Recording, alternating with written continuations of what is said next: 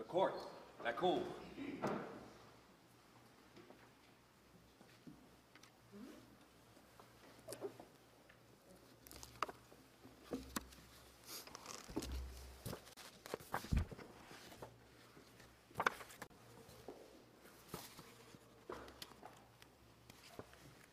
Good morning. Please be seated.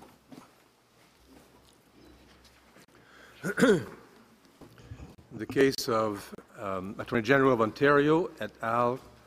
against Mike Restoule et al. and between Attorney General of Ontario et al. against Chief and Council of Red Rock First Nation on behalf of the Red Rock First Nation Band of Indians et al. For the intervener, Attorney General of New Brunswick, Josh J.B. McElman, KC, Billy Campbell. For the intervener, Big Tigong Nishnabig First Nation, Spencer Bass. For the intervener, Atskimamek Sheng Anishnabek, Ryan Lake, and Geneviève Boulet. For the intervener, Time Ogashma Anishinaabe and Temagami First Nation Bruce, Ta- Bruce McIver and Kate Gunn. For the intervener, Namaygoosisagagun Ojibwe Nation, Julian N. Falconer and Jeremy Greenberg. For the intervener, Afwe River First Nation, Kaja Aizdes Rampel. For the intervener, Federation of Sovereign Indigenous Nations, Ron S. Morris and Geneviève Boulet. For the intervener, Manitoba, Keewatinowi, Okimakanak, Inc., Michael Jurch and Jessica Barlow. For the intervener, Carry the Kettle Nakota Nation, Geneviève Boulet and Ryan Lake. For the intervener, Assembly of Manitoba Chiefs, Carly Fox. For the intervener, West Moberly First Nations, Kathy I. Duke and uh, Kia uh, Mogerman. For the intervener, Athabasca Tribal Council Limited, Glenn K. Epp and Eric L. Pentland. For the intervener, uh, Tsawout First Nation, John W. Galis. For the intervener, Kee Tas Kee Now Tri- Tribal Council, Kevin Hill and Jesse uh, Abel. For the interveners, Saugeen Ojibwe Nation, Chris, Krista Nerland, Kathy Gergis, and Graham Cook. For the intervener, Grassy Narrows First Nation, Adrienne Telford and Jackie Esmond. For interveners, Union of British Columbia Indian Chiefs et al., Peter Millard and Erica Stahl. For intervener, Anishinabek Nation, Patricia Lawrence and Samantha Dawson.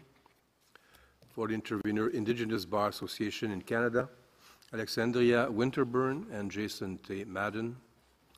For the intervener, Assembly of First Nations, Stuart Wuttke and Adam Williamson. Josh McElman. Morning, Chief Justice, Justices. The Attorney General for New Brunswick has two submissions. As a result of the submissions yesterday, we reversed the order of our submissions from how they are presented in our factum. Our first submission is that declaratory relief is the usual and appropriate remedy for securing existing Aboriginal rights. If this court is to determine that a departure from the declaratory relief may be appropriate in certain circumstances, treaty partners would benefit from an analytical framework for determining when such a departure may be ordered. Our second submission is the framework established in Marshall for historical treaty interpretation that is focused on reconciling the intent of the parties at the time of the treaty provides a precise, transparent, and predictable framework for historical treaty interpretation. To our first submission, declaratory relief is the primary remedy for securing existing Aboriginal rights. The rationale underpinning declaratory relief is well developed, and Canadian courts have consistently recognized that the judicial, legislative, and executive branches of government each have a unique role in advancing reconciliation. Mr. McElman, can I stop, stop you and ask you to focus? I won't, uh, won't hijack your pleading, but Canada yesterday suggested that there was a possibility of a remedy beyond declaration, and wi- without averting directly to this separation of powers argument, if you could take into account the position presented by Canada yesterday in your, in your remarks. Yes, thank you very much, uh, Justice. Um, we do submit that if there is going to be a departure from the judicial norm, that the circumstances be limited such that a, a deviation is limited and carefully circumscribed in those situations which declaratory relief would be meaningless, or circumstances where the court has, due to the Crown's failure to comply with a prior declaration, lost confidence in the Crown's ability to act honorably.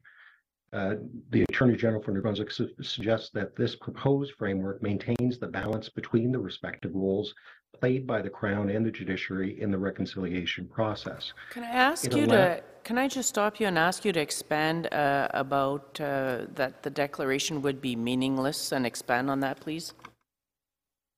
Thank you very much, uh, uh, Justice. Uh, In a case where the treaty promise related to something that is impossible to fulfill today, for instance, if it was for a designated area of land that no longer exists as a result of flooding or, or something along those lines. And the second circumstance that we outline are those circumstances where the Crown has failed to comply with a prior declaration. And in the Attorney General's submissions, the importance of the declaration, it emphasizes the role of the Crown that it must and has a duty to advance reconciliation following a declaration by meaningfully engaging with a treaty partner, repairing the relationship, and addressing the substance of the declaration. Uh, It is the Attorney General's submission for New Brunswick that declarations provide the Crown with an opportunity to act on the direction of the court while taking into account those broader societal interests that may not have been before the court in the case at issue. Subject to any further questions, we'll move to our second submission. Reconciliation of Indigenous and non-Indigenous Canadians is the grand purpose of Section 35. Reconciliation underpins the doctrine of the honor of the Crown and is best achieved through meaningful negotiations between treaty partners rather than contentious litigation. Reconciliation in historical treaty interpretation is properly focused at the intent of the parties at the time the treaty was made and is not a contemporary assessment of what reconciliation means. Once established, an Aboriginal treaty right has the full protection of Section 35, and the assessment of what must be done to protect the established right then involves a contemporary assessment of reconciliation of the historical right with its modern expression. There is a difference between reconciliation as the fundamental objective of modern law of Aboriginal and treaty rights and the analysis of reconciling the interest of treaty partners at the time the treaty was made. This case presents an opportunity and an important opportunity for this court to reaffirm the Marshall Framework for Historical Treaty Interpretation, affirm the important role of reconciliation in informing the objective and purpose of treaty making, while not displacing the determination of the parties' common intention at the time the treaty was signed, and not displacing the role of the treaty partners themselves in determining what reconciliation means in the modern context. In conclusion, the Attorney General of New Brunswick is grateful for the court's continued guidance and submits that this case presents an opportunity for the court to provide clarity on the important role of declaratory relief and the continued applicability of the Marshall Framework. Thank you very much. Thank you. Mr. Bass? Chief Justice, Justices, on behalf of the intervener, Biigtigong Nishnaabeg First Nation, I will address my submissions this morning to a single issue, and that's the honor of the Crown. Specifically, it is my submission that the honor of the Crown grounds legally enforceable obligations, that courts in this country can review Crown conduct for adherence to those obligations, and they must be able to provide effective remedies to restore the Crown's honor beyond merely declaratory relief. And this is true despite the fact that some Crown actions may also involve broader policy considerations. Now, at the outset, I wish to address one issue that was raised yesterday by Counsel for Ontario, as well as in questions by Justices Rowe and Jamal. Now, Ontario takes the position that declaratory relief here is required to clarify the parties' obligations under the treaties, and then the Crown should be given wide latitude to go out and operationalize that declaration. But this position from Ontario is based on an impoverished view of the honor of the crown. In accordance with that doctrine, the crown is presumed to always intend to fulfill its treaty obligations, and thus the crown always knew what its obligations were under the treaties. It was not unaware of what it agreed to in 1850. It was there at the Treaty Council. The issue was not that the crown was uncertain of what its obligations uh, were. Sir, sir, I put it, I put it to you, uh, this is the third level of court after uh, months of testimony, after uh, many interventions, after mountains of paper, and we're still trying to ascertain what the uh, proper interpretation of the treaty is. The notion that this was obvious on its face is difficult for me to accept.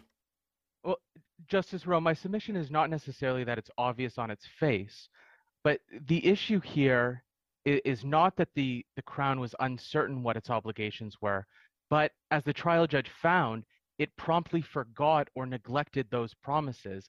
And it's that issue that has brought us here today. And the Crown has had over 170 years to diligently adhere to its obligations and failure to act honorably over such a prolonged period of time must have consequences. Isn't the relevant question how the Crown responds or the Crowns respond to a declaration once made? Uh, because the, uh, the honour of the Crown isn't to be used as, as, a, as a form of punishment. Uh, it is to be used uh, to guide negotiations, to, to, to ensure that the Crown acts honourably. We now have declarations, and we're now going to be issuing, uh, as a final court, the, whatever declaration or whatever remedy.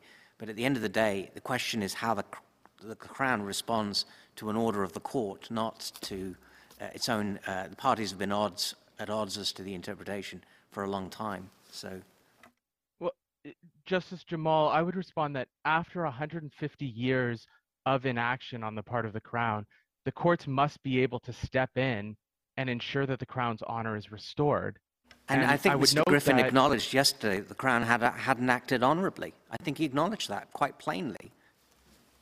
and and in in the face of that acknowledgement the, the court must have power to ensure that the crown's honor is restored and the remedy will not look the same in every case because of the breadth of the honor of the crown the crown can act dishonorably in innumerable ways and it's for that reason that the courts need to maintain flexibility in choosing the appropriate remedy now I would also submit that the honor of the Crown is far more robust than Ontario admits, and it enables the courts to assess Crown conduct and provide meaningful remedies where the Crown falls short, and that the Crown's broad public policy role does not absolve it of its solemn obligations to Indigenous peoples. And that's well established in this court's jurisprudence, whether it's in the context of the sui generis fiduciary duty or in the context of the duty to consult and accommodate, such as this court held applied to the taking up clause in Treaty 8 in Mikisew Cree in 2005. Now, in closing, I wish to emphasize that there are many Indigenous groups in this country who are not currently parties to treaties with the Crown, and some of these groups may be considering adhering to those treaties. And they will be watching this court's decision very closely, because they will be considering what incentive they have to enter into treaty relationships if they will have no assurance that they can call upon the courts to assist them if and when the Crown fails to adhere to its promises. And if the Crown can hide behind its broad public policy role, treaty promises will truly be empty shells, and that would be a tremendous step backwards from reconciliation. Thank you very much. Thank you, Miigwech. Thank you. Ryan Lake?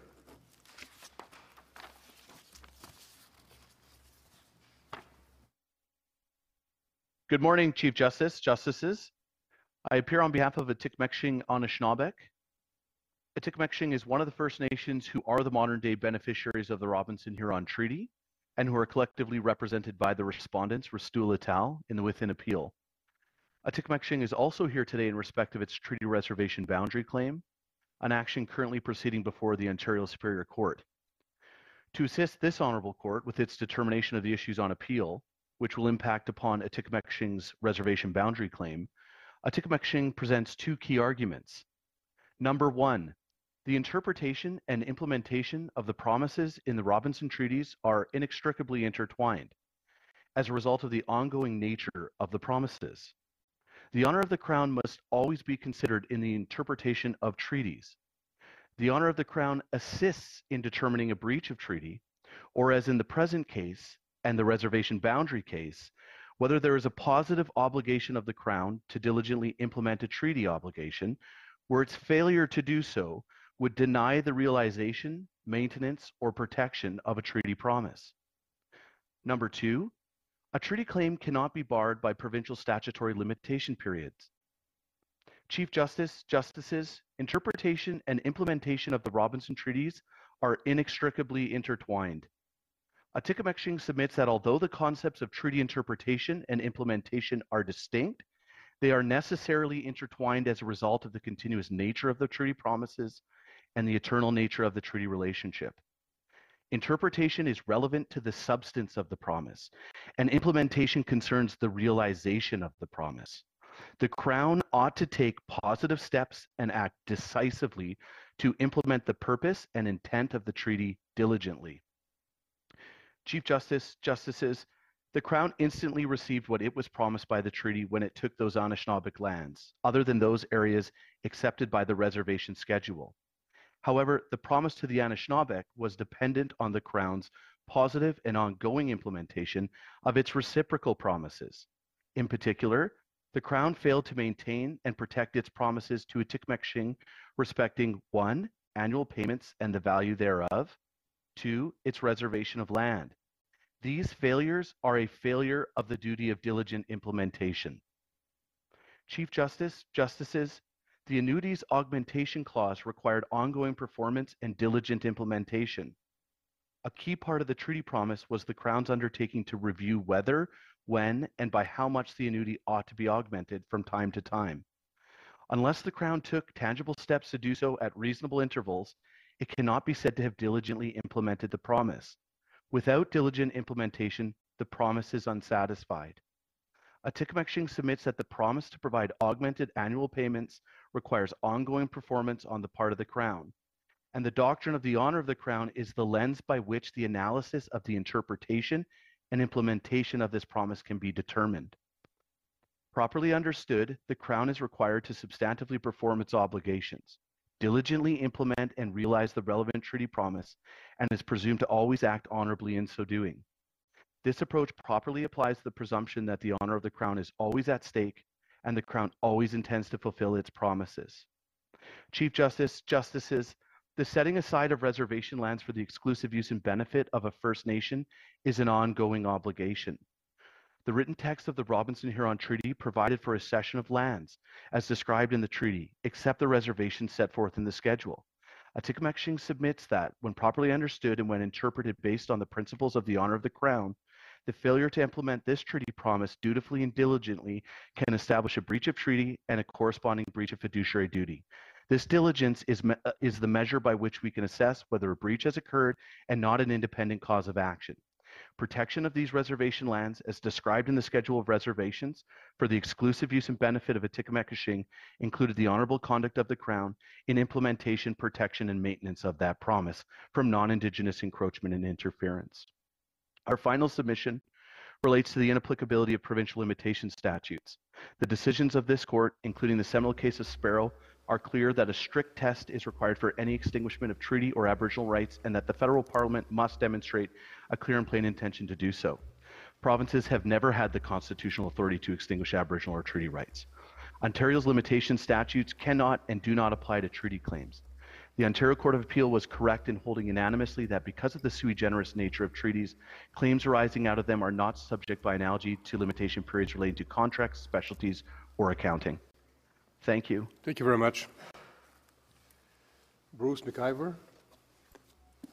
Justices, in 1973, Teme, Agama, and Anishinaabe filed a caution over their lands. That led to the 1984 Bear Island trial decision from Justice Steele. It also led to the 1991 decision from this court in Bear Island. Now, 50 years later, Temagami is back with a caution. It's a caution about what can happen when as part of a court process, the indigenous perspective is ignored or undervalued. It's a caution about what can happen when the Crown is left to its own discretion to honorably implement treaties. It's important for the court to be aware that Temagami, of all the interveners here, is the only party intervener at stage three on the Robinson Huron tr- trial. They are also not a part of any announced proposed settlement with the Robinson Hur- Huron plaintiffs. In fact, the Crown has not even made them an offer to settle. They are still waiting for the graciousness of the Crown to descend. The Bear Island decision was the first major court interpretation of the Robinson Huron tr- Treaty. My client's position was at that time and has always been that their perspective was undervalued and ignored. When it reached this court in 1991, the court found, confirmed that Temagami had been adhered to the treaty. The court also said that the promises were outstanding and had not been fulfilled and were currently the subject of negotiations. Tamag, Temagami is still waiting for a negotiated settlement. Yesterday, we heard much about the written text of the tr- tr- treaty versus the context around the treaty. Ontario referred to the possibility of the context overwhelming the tr- tr- treaty. Justice Rowe referred to the possibility that if the context is privilege, the treaty goes puff. We think it's important to keep in mind what this court said in Marshall, where the court said at paragraph 20, it would be an error to presume that the written document is the treaty. That is the Crown's perspective. That is not the Indigenous perspective. And their perspective is not simply context. On the standard of review, as outlined, our position is that assuming the trial judge properly applies treaty interpretation principles, including respect for the Indigenous perspective, the trial judge's decision is owed def, def, of deference in regard to his or her characterization of I think you might be promises. misinterpreting Marshall because that's not my understanding of Marshall. Uh, what Marshall was about, as I recall, was about whether the truckhouse clause was the entirety of the treaty or whether there was also a right to fish or hunt to bring things to the truckhouse. And that was what Justice Binnie said, that the tr- truckhouse would have been, as I recall, an empty shell of a promise if it didn't include the right to gather for a moderate livelihood. So it wasn't, that the, it wasn't to denigrate the importance of the treaty, it was just in the particular context of that case that the treaty wasn't the entirety of the promise. Thank you, Ju- Ju- Justice. The court has heard much discussion of the need for space and time to give effect to declarations. The court should keep in mind that the, this is a different situation because this is an issue where it's not simply forward looking, such as in May, Manitoba Métis or the recent Blueberry R- River de- de- decision. This is a situation where it is retrospective, where ha- there has been an, a failure to fulfill these treaty promises for over 150 years. Our position on the remedies is that in that situation, concrete rem- remedies are both necessary and required. Those are our submissions. Thank you very much. Julian uh, Falconer? Good morning, Justices. I, along with my colleague Jeremy Greenberg, have the honor of uh, representing Namaygoosisagagun, uh, the chief and uh, band manager, Chief Helen Paavola, and Kyle McLaurin are in the body of the court this morning. Respectfully, uh, history is an important lesson. And uh, the history in this case is the subject of findings by Justice Hennessy. I refer, respectfully refer the court to uh, her uh, findings in the stage one proceedings at paragraphs 494 and 495. Clear statements about seriously undermining the duty of honor. Clear statements about the crown waiting without a word for over a century. In the stage one reasons, she further observes the Crown exercised their discretion and refused to increase annuities. The Crown would have provided or recorded those reasons, which are reviewable. They don't exist. The Court of Appeal, paragraphs 363, 418.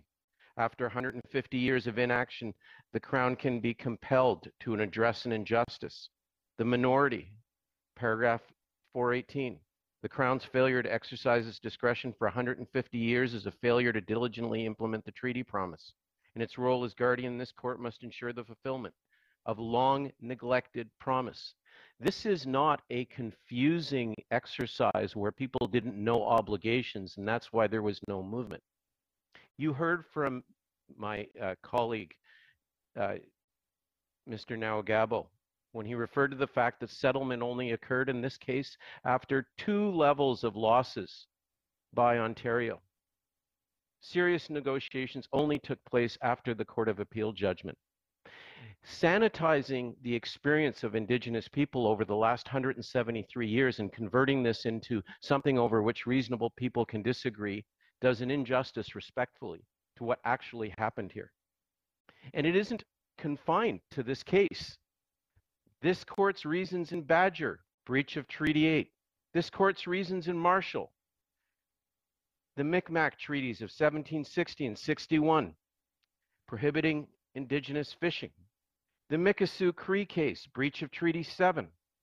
The Morris case, breach of North Saanich Treaty 1852. And of course, the Southwind case, most recently, the breach of Treaty 3. All significant breaches. The history of treaty compliance is best described as being honored in its breach. And so we are not involved in an academic exercise where declaratory relief being meted out will simply result in the parties retiring and like reasonable people discussing it. Of course, Mr. Griffin, in his excellent advocacy for Ontario at the Supreme Court of Canada, sounds eminently reasonable. He's a reasonable guy. But in the lower courts, ask one what drove Justice Hennessy to her findings. Do we respect those findings? What drove the Court of Appeal to its findings? Do we respect them? Ask Mr. Griffin during his reply submission the position taken by Ontario on stage three that augmentation is going to be zero. There is a zero obligation to share resources because the colonial empire has not benefited from the resources. With the greatest of respect, we're at a crossroads in terms of the court respectfully stepping up. This is not a situation where we are dealing with parties of equally bargaining power. Indigenous people have done very badly. Residential schools, 60 scoops, murdered and missing Indigenous women and girls. And now the trauma of missing and unmarked graves in relation to missing children. There is no way to overstate the need to step in.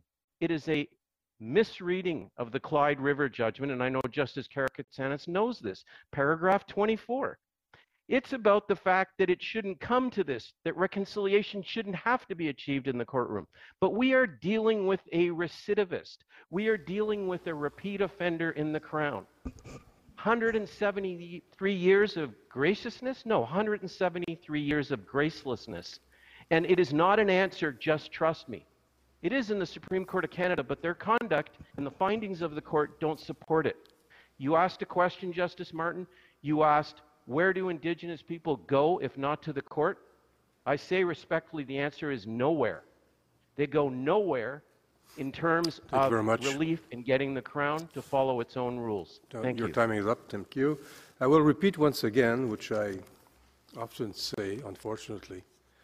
that interveners should not comment on the merit of the case, but are here to provide a different point of view uh, of interpretation, for instance, and should not decide or speak on the merit of the case. Um, Kadia Aydens-Rempel. Thank you, Chief Justice, Justices. I'm speaking today on behalf of Halfway River First Nation, a Dane-zaa people of northeastern British Columbia and a beneficiary of Treaty Number 8. This morning, I'd like to address the standard of review.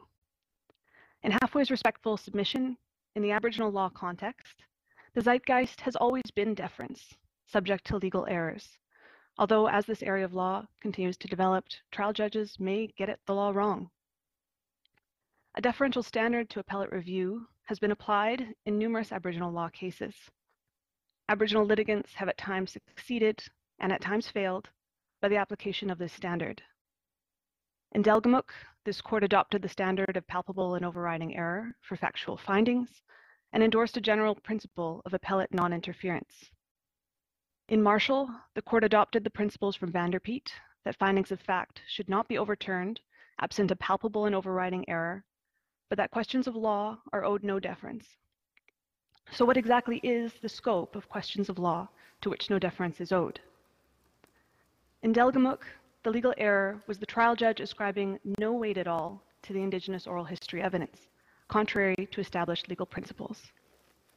In Marshall, the legal error was the trial judge having limited his interpretation to the written text, when that very text left the Indigenous parties with an empty shell of a promise that did not give effect to the parties' common intention, found by Marshall at paragraph 20, and did not give proper recognition to the evidentiary difficulties faced by, faced by Indigenous peoples. Marshall at paragraph 40. In West Moberly First Nations, a treaty interpretation case that Halfway was a party to, the majority decision of the British Columbia Court of Appeal, written by Chief Justice Bauman, applied the Marshall Standard and found that the fact the trial judge had drawn the inferences he found most compelling was not an error, but an appropriate exercise of his fact-finding role. His conclusions were owed deference by this court.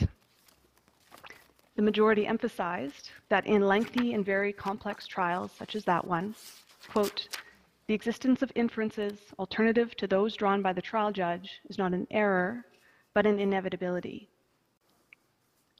Yesterday, as my friend from Teme-Augama already mentioned, Justice Rowe had expressed the concern that if you take the position that the factual context and the treaty are the same thing, you make the treaties disappear.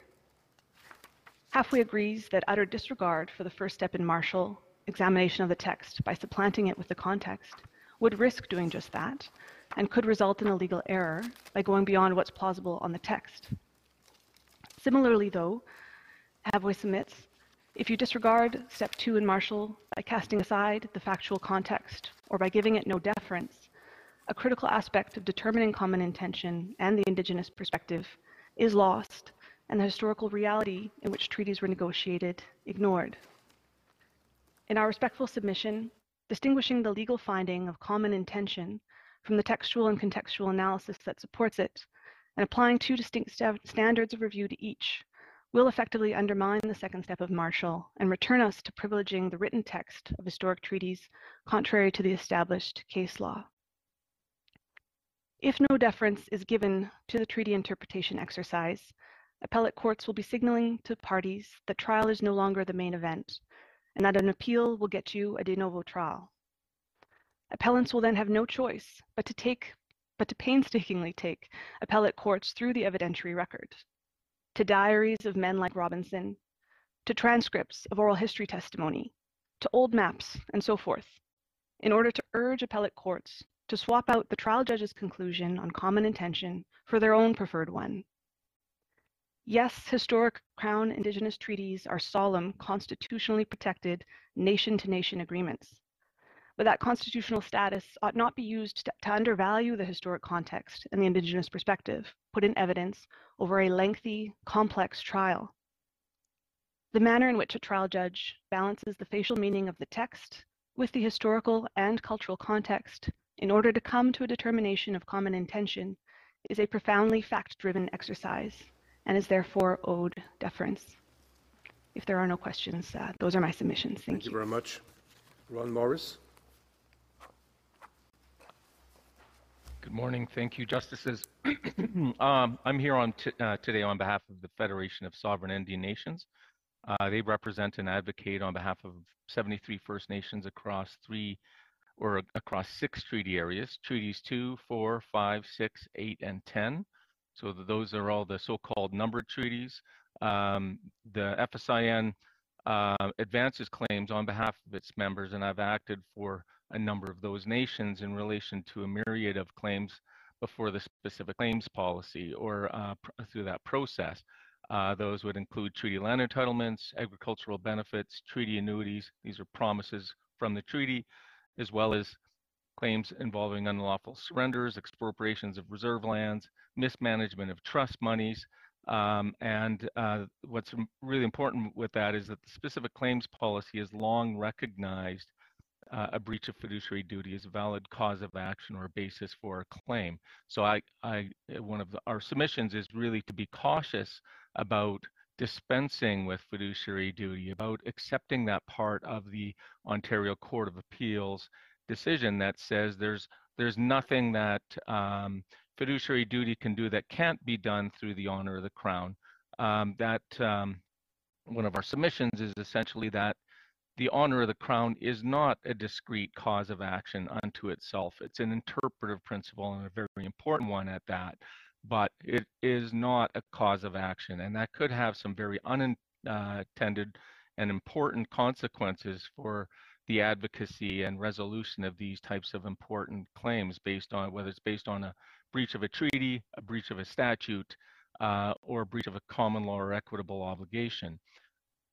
Uh, the court's uh, interpretation of the annual payment promises in the Robinson treaties could also have some significant impacts on, um, again, the interpretation of the numbered treaties. Mr. Maurice, Uh, could I could I Yeah. ask you specifically? You say in your factum that um, our our judgment on the Robinson treaties will bear directly on the interpretation of analogous promises and obligations. Is there an analogous promise to the augmentation? Clause at issue here and the graciousness proviso that is uh, that we're called upon to interpret? Um, I would say there is. There's uh, there are provisions for the payment of treaty annuities throughout every numbered treaty. Um, the, those treaties, however, are silent on whether or not there is an obligation to augment or increase the annuity over time. So that is an important principle. The question in those cases will be similarly to uh, Marshall, was there an implied obligation to increase the annuity over time to maintain its real buying power or um, value over time, given that these are treaties of a perpetual and lasting nature.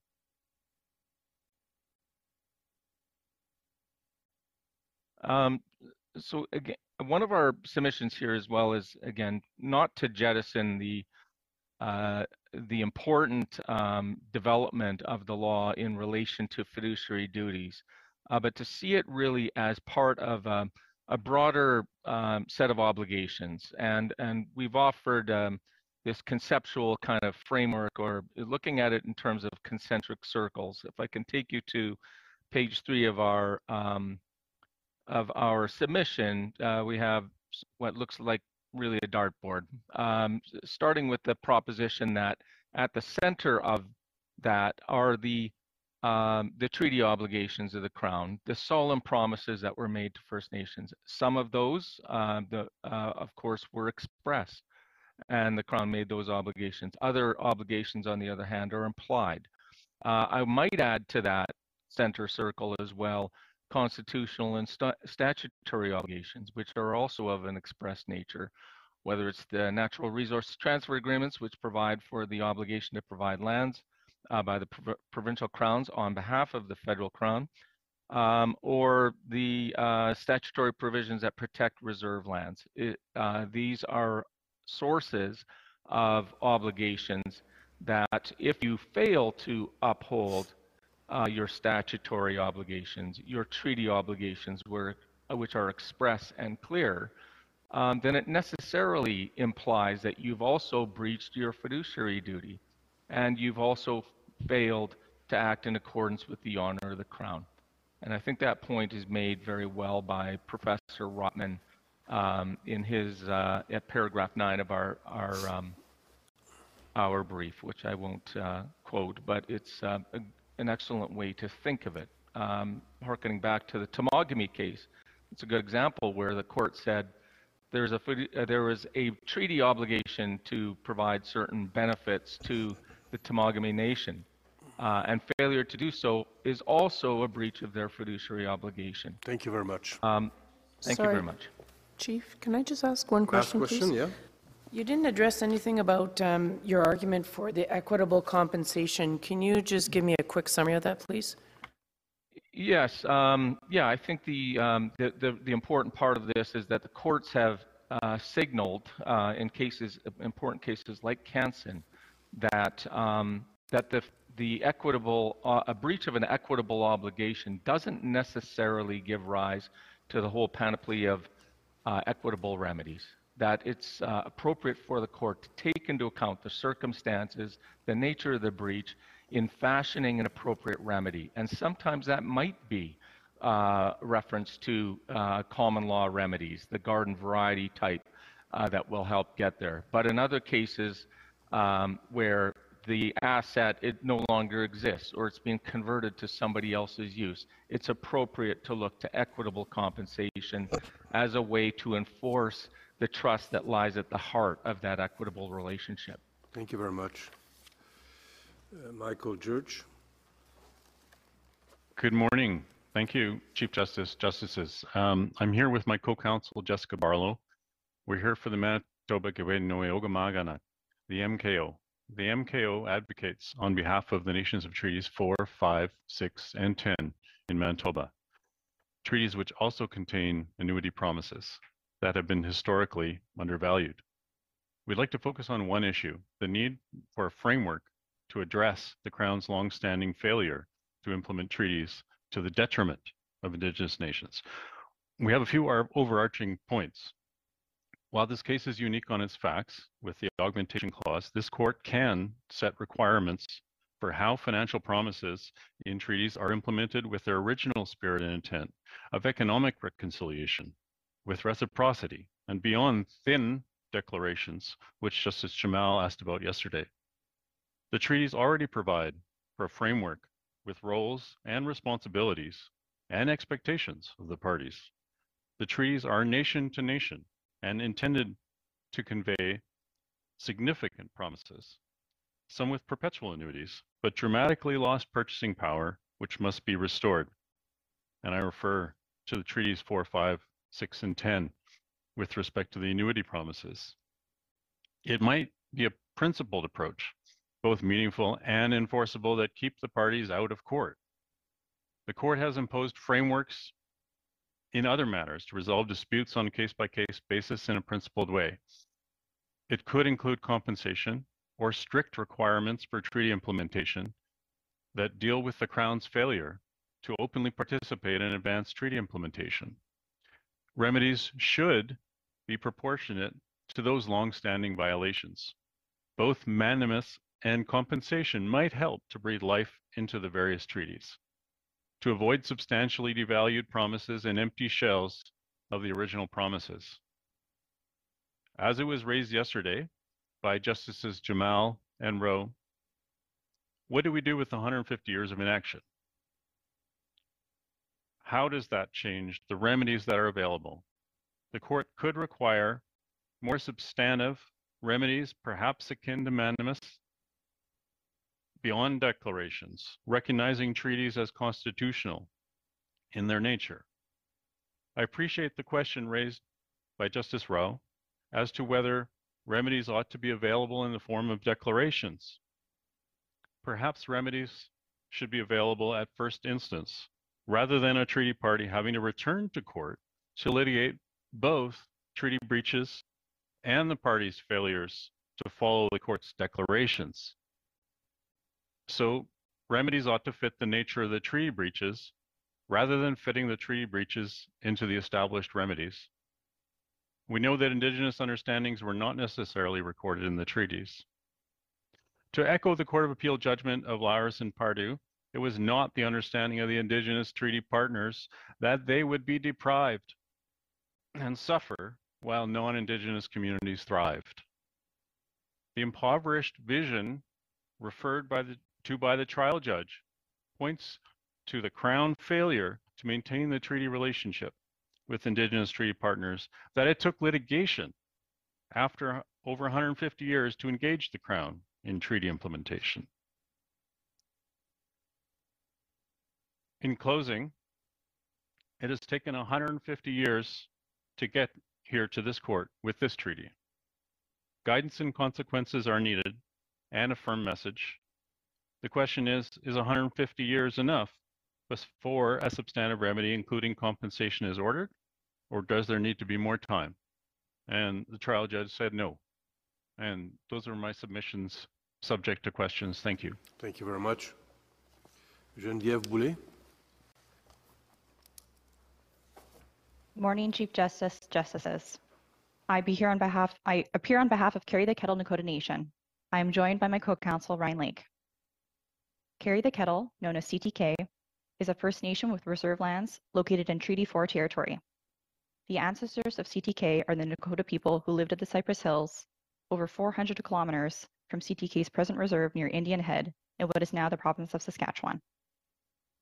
To assist this honorable court with the determination of the issues on appeal, CTK intervenes to provide submissions related to the nature, the scope, and the content of the duty of diligent treaty implementation. CTK submits that the majority of the Ontario Court of Appeal provided a helpful description of the duty of diligent implementation at paragraph 241 of the impugned decision. To paraphrase from this paragraph, the court stated that the honor of the Crown demands a purposive interpretation of treaties. The Crown must act diligently in pursuit of its solemn obligations and reconciliation, must diligently uh, pursue implementation of treaty promises to achieve their intended purposes. Crown servants must seek to perform the obligations in a way that pursues the purpose behind the promise. Implementation need not be perfect, but a pattern of Crown errors and indifference that substantially frustrates the purpose of a solemn promise may be a breach of the duty. The submissions that follow will flesh out this description, starting with the nature of the duty of treaty, diligent treaty implementation. What is the nature of the duty? CTK submits that the duty of diligent treaty implementation is not a new cause of action. It is a duty that arises from the honor of the Crown, which governs how treaty promises are interpreted and how they are implemented. With regards to the scope of the duty, it is well established that the honor of the Crown is always at stake in the Crown's dealings with Indigenous peoples. CTK submits that there is always a duty of diligent implementation on the part of the Crown where treaty rights are at stake. The Crown is always required to continuously uphold the spirit and intent of the treaty and cannot renege from its solemn promises at any time. What the Crown received in the, under the treaty, First Nation lands, was by definition both an immediate benefit and one that would last forever. Treaty signatories were told by Crown officials that the treaty rights promised to them were to also last forever, and as such, this duty to diligently implement the promises must also be ongoing. Finally, with regards to the content of the duty, CTK submits that to uphold the honor and integrity of the Crown and to fulfill its duty of diligent treaty implementation, the Crown must take positive steps and act decisively to implement the purpose and intent of the treaty diligently.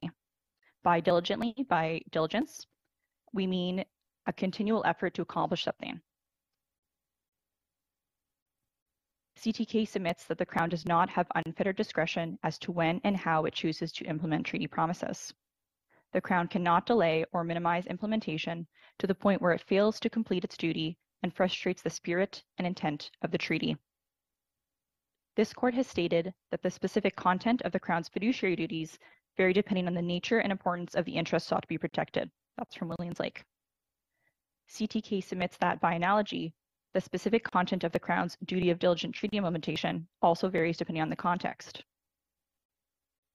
For example, in the context of the Robinson Treaties, diligent implementation required the Crown to take positive steps and act decisively to increase the annual payments. The Crown did so, for example, in 1875, which was the first and only time the annuity was augmented. By way of second example, in the context, context of Treaty 4, From CTK's perspective, the purpose of treaties on the prairies was to share Indigenous lands to facilitate, facilitate settlement in exchange for the necessary tools and reserve lands to allow the signatory bands the opportunity to transition to a new way of life. In this context, the content of the duty of diligent treaty implementation includes the duty to take steps immediately to survey and set aside reserve lands according to the treaty's written and oral terms in, con in consultation with signatory bands. The duty to preserve and protect reserve lands for the exclusive use and benefit of the bands, including by protecting reserve lands from settler encroachment.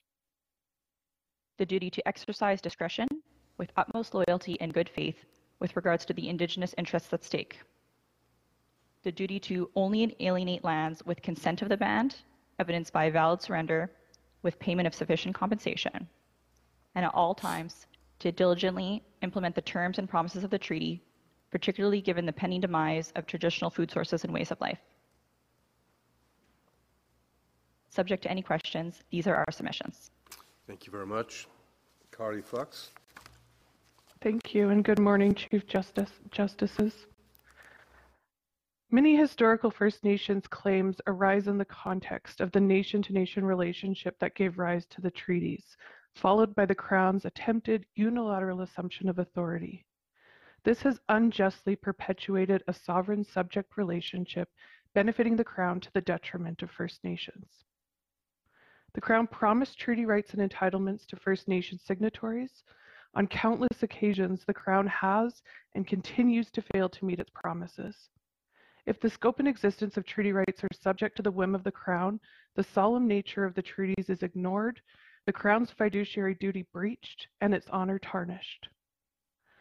On behalf of the Assembly of Manitoba Chiefs, we respectfully ask that this court interpret the treaties in a manner that reflects the nation-to-nation relationship between the Crown and First Nations and the Crown's shift from treaty partner to authoritarian. The Assembly of Manitoba Chiefs further asked this court to ensure that the Canadian judicial system can substantively enforce the Crown's treaty promises by recognizing annuity promises as cognizable Aboriginal interests. When judicially interpreting a treaty between First Nations and the Crown, consideration must be given to the nation-to-nation relationship, which was recognized and renewed through treaty. Treaties are unique and agreements sui generis, and represented a solemn exchange of promises between the Crown and First Nations. Prior to European contact, First Nations existed on the lands now known as Canada since time immemorial with unique laws and rights derived from the Creator. First Nations in Manitoba exercised their sovereignty alongside the Crown's assumed sovereignty through negotiated treaties, moving forward towards coexistence with harmony and balance. Treaties were entered into to create mutually beneficial agreements, and the very nature of treaty making is a recognition of the sovereign nationhood between the treating parties. The Assembly of Manitoba Chiefs respectfully submits that there is a need for a broader contextual interpretation of treaties regarding post-treaty conduct that considers the Crown's unilateral shift from an equal treaty partner to that of an authoritarian. The Crown's post-treaty conduct has unbalanced the original nation-to-nation -nation treaty relationship. The Crown exercises significant powers over the lives and lands of First Nations and First Nation citizens, perpetuating an unequal relationship. Through coercive legislation and policies, especially the Indian Act, the Crown has attempted to control various aspects of the lives of First Nations, much to their detriment. The Crown historically banned First Nations cultural and spiritual practices, used starvation as an instrument of government policy, attempted to control the movement and economic livelihoods of First Nation citizens through the pass and permit systems, and assumed discriminatory control over First Nations membership. Allowing the Crown unfettered discretion in assessing how to implement its treaty promises risks perpetuating continued injustices to First Nations. The fiduciary relationship between the Crown and First Nations is a necessary component of the Crown's treaty promises. Fiduciary law should reflect the nation-to-nation relationship that underpinned the colonial government's ability to exist in this country and the Crown's subsequent use of its discretion to renege on its treaty promises. In failing to uphold its sacred treaty promises, the Crown used a discretion that only it had, and attempted to subjugate First Nations and take unilateral control over their lands and resources in contravention of the founding sacred treaty relationships. The annuity promise was to provide the First Nations treaty signatories with compensation for the settlers' use of lands and resources, of which First Nations still hold legal rights. When recognized within that context and interpreted considering the nation to nation relationship, the annuity promises are cognizable Aboriginal interests suitable to ground a sui generis fiduciary duty.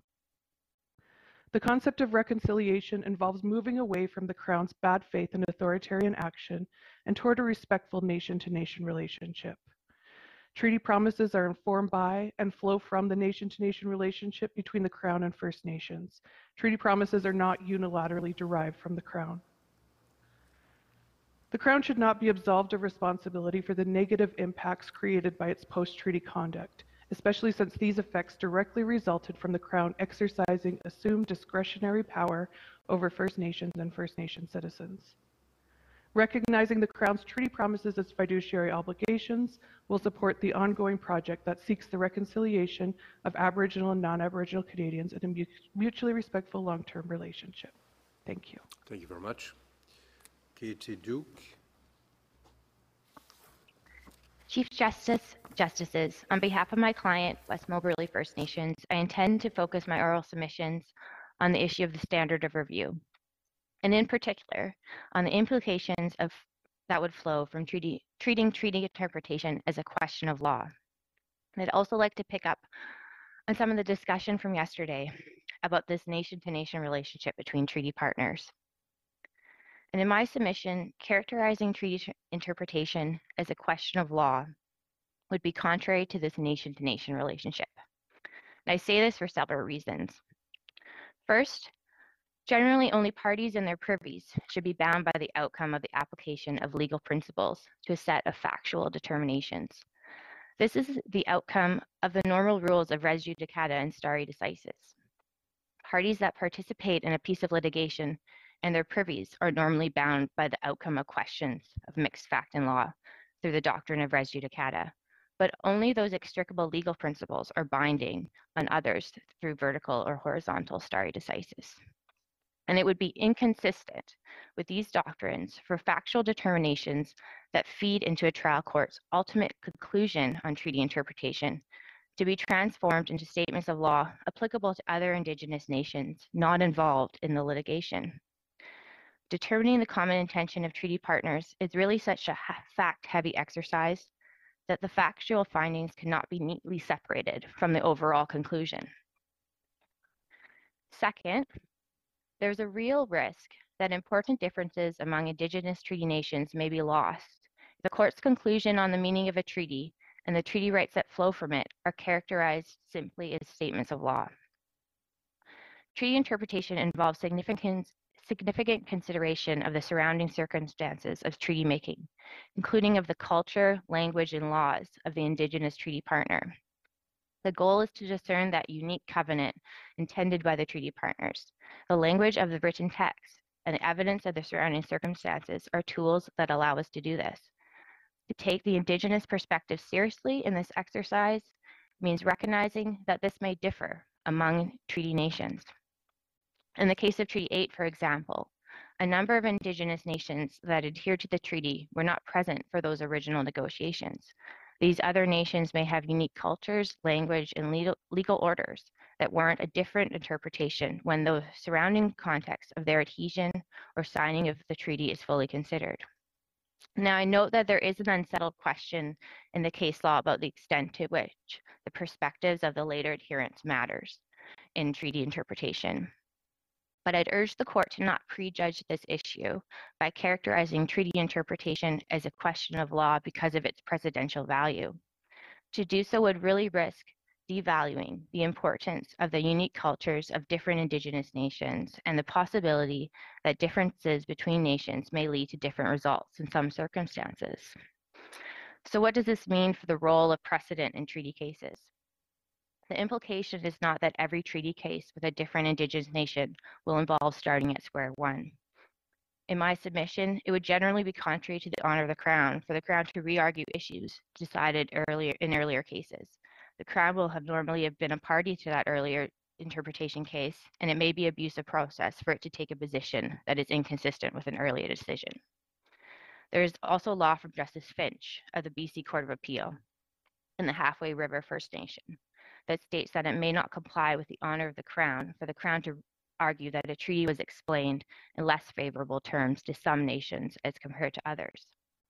But what my position does mean is that Indigenous nations in subsequent litigation will have the opportunity through uh, either evidence that wasn't presented in the earlier case or evidence of the difference in the Indigenous perspective to establish a treaty interpretation that departs from a previous precedent concerning, concerning the same treaty text. This is a natural and I say necessary implication of treating Indigenous nations as distinct and autonomous political communities. So to conclude, my point is that to characterize a court's conclusion of the meaning of a treaty as a point of law does not adequately give effect to this nation-to-nation relationship and muddies important implications for the doctrines of stare decisis and res judicata.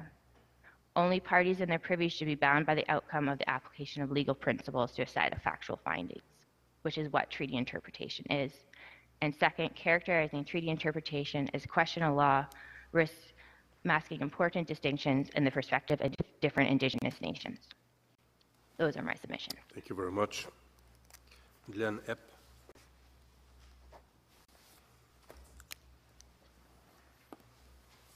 Uh, good morning. I represent the intervener, the Athabasca Tribal Council, which is comprised of five First Nations, all of which are adherents to Treaty Number 8.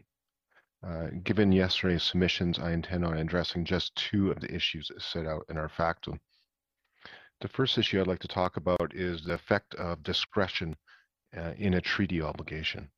As this court has stated in the past, a right, no matter how expansive in theory, is only as meaningful as the remedy provided for its breach.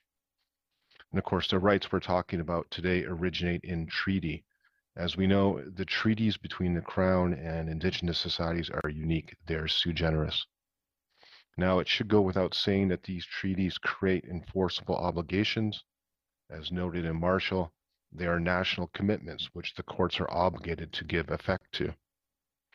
However, Ontario has suggested that there are some obligations found in the treaty which cannot be enforced by the court, specifically those treaty promises that have an element of discretion. Uh, according to Ontario, in such cases, the only remedy would be declaratory relief. I would submit that this argument must be incorrect. Treaty obligations are constitutional obligations. Uh, simply having an element of discretion does not oust the supervisory role of the courts over such matters. As the court has oversight of the Crown's fulfillment of treaties, when it is found that the Crown has breached an obligation, the court has authority to determine things such as what has been lost or determining the position the parties would have been in but for the breach. Having an element of discretion does not remove the court's role in this regard. As noted in Southwind, Honor the Crown governs all aspects of Crown Indigenous treaties, including their fulfillment.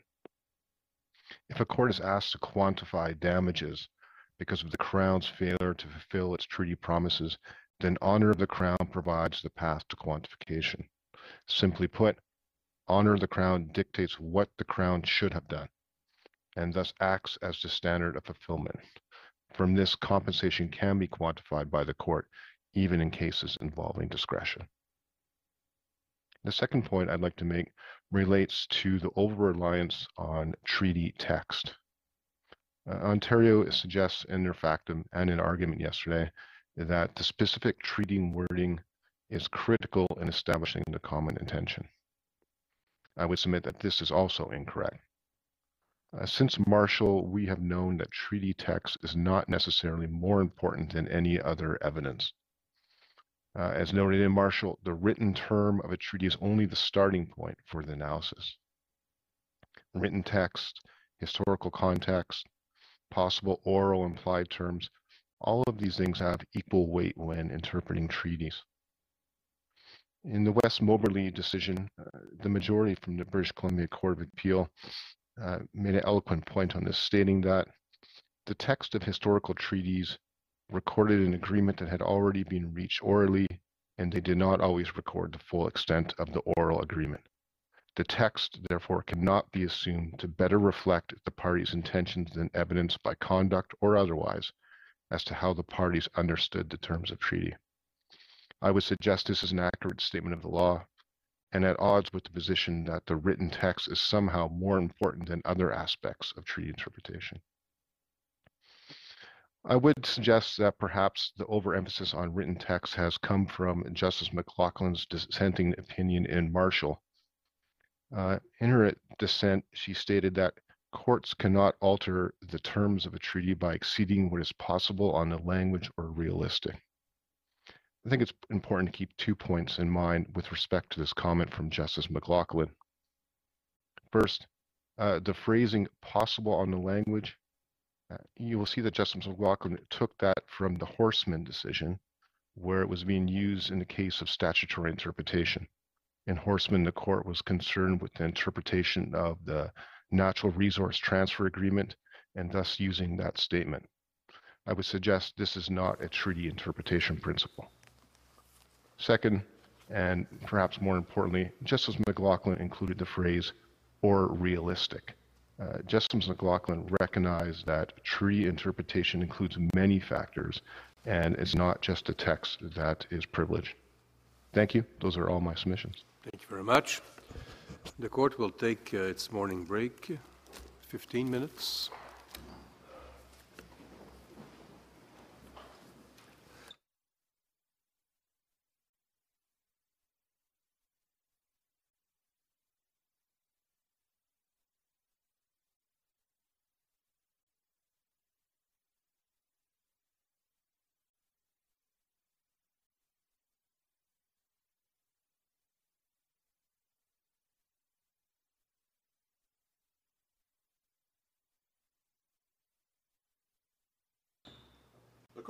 Cour.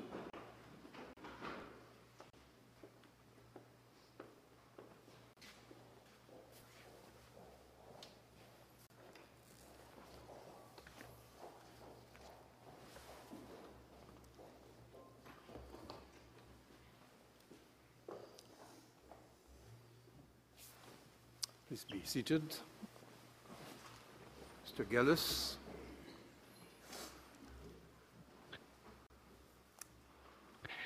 Chief Justice, Justices, um, I'm here today on behalf of the Tsawout First Nation, uh, one of the successors to the uh, North Saanich Treaty, uh, which was at issue in the Morris and Olsen case. I come to you today from Wasanich territory, and I want to focus on two areas uh, in my brief submissions. Um, yesterday, Justice Rowe pleaded for some coherence and clarity in the law, and in my five minutes, I'm going to do my best to hopefully bring a little bit of clarity around issues of remedies and limitations. Now, in Sparrow, this court um, stated that Section 35 calls for a just settlement for Aboriginal peoples. It renounces the old rules of the game under which the Crown established courts of law and denied those courts the authority to question sovereign claims made by the Crown. Now, it's 33 years later, and it still remains the case that the playing field is heavily tilted in the Crown's favor. Um, Justice Binnie in the Mikisew case, as we, we cite over and over again, found that the fundamental objective of Aboriginal law is reconciliation. And we all have a role to play in reconciliation, including this court. It's one of the urgent matters of our time. And frequently, and we heard this again yesterday, um, this court has encouraged good faith negotiation um, as a path to reconciliation, uh, most recently in the Dace Hotel case. We agree. But how do you get there without the time and expense of complicated multi-year trials followed by endless appeals? Now, this isn't in my factum, but I've, having sat in on the, uh, the Jim Shot Both Sides case in this case, um, I have a submission that the court has a unique opportunity to advance that path. You can be confident that by eliminating limitations defenses, confirming that all remedial options are on the table for Section 35 claims, and I want to be clear, I'm talking about Section 35 claims, that will level the playing field and encourage all parties to the negotiating table. And as I'll explain, this submission is not grounded in policy, but supported by the case law of this court. Um, and so let me turn to remedies.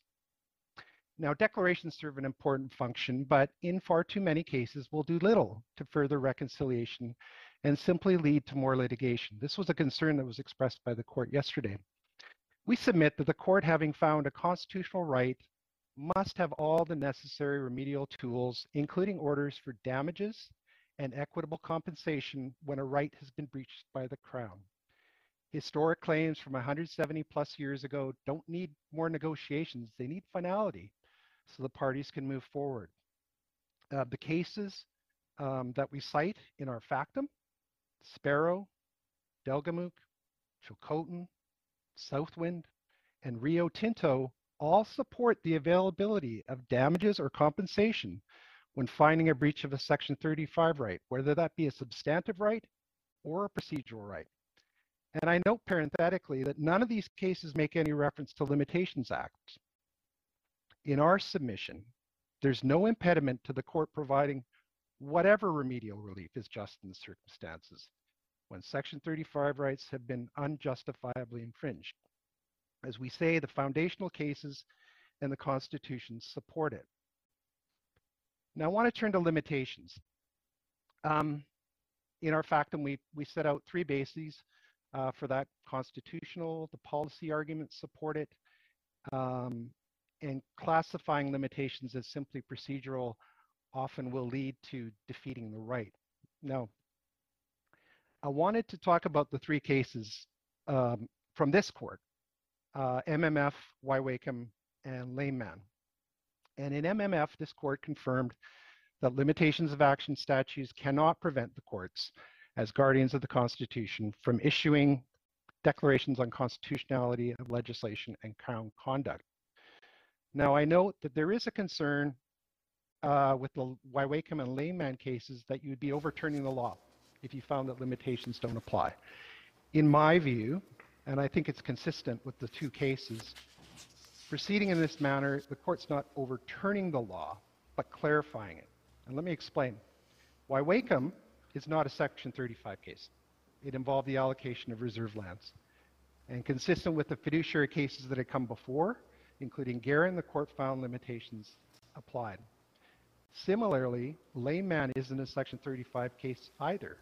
The treaty rights have been extinguished by the majority of the band members in that case taking Métis scrip. There was no existing treaty right for the court to consider.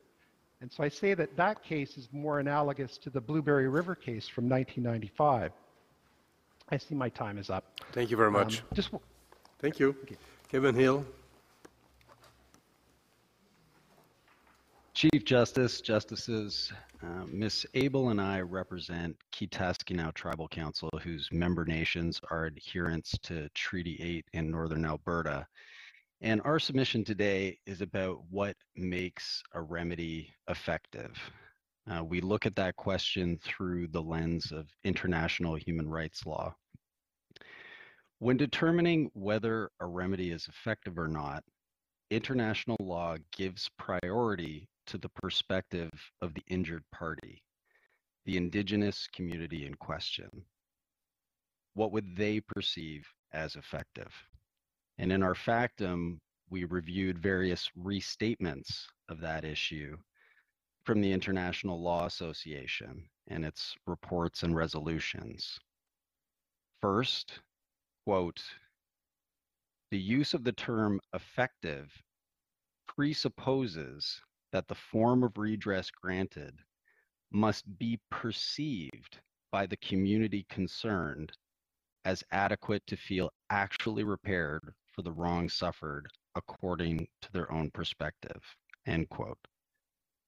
Second, effective remedies reestablish the prior situation or grant redress to the harmed communities, quote, taking into primary account their own perception of the matter, end quote.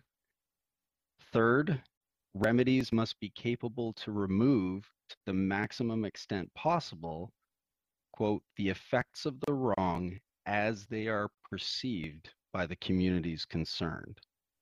end quote. And fourth, compensation must be, quote, perceived as just, fair, and equitable by the indigenous communities concerned. Is your, uh, End quote. I'm sorry, would uh, your answer be the same if there is discretion attached to the obligation? Yes, and Justice Wagner, that takes me to our review of the Inter-American Court jurisprudence, where uh, the Inter-American Court has found, has similarly interpreted the right to effective remedies and found that they cannot be purely procedural or subject to purely discretionary criteria of the state. But the Inter-American Human Rights Treaty is not international law. It's comparative law because it relates to a treaty among certain countries, Canada not being one of them. It does not relate to the international community universally.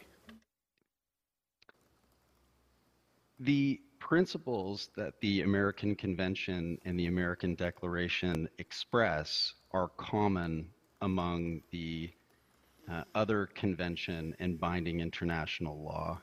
And I say that we can look to the Inter American Court's jurisprudence to interpret things like the right to effective remedies, which are present in the um, International Covenant, Covenant on Civil and Political Rights and the International Convention on the Elimination of All Forms of Discrimination, both of which are binding on Canada.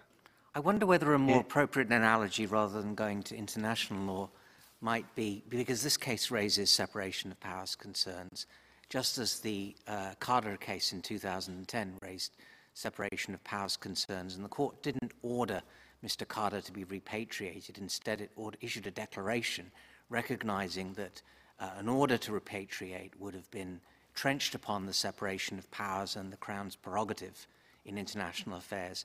But Mr. Khadr was repatriated because the, the government respected the declaration that the court made.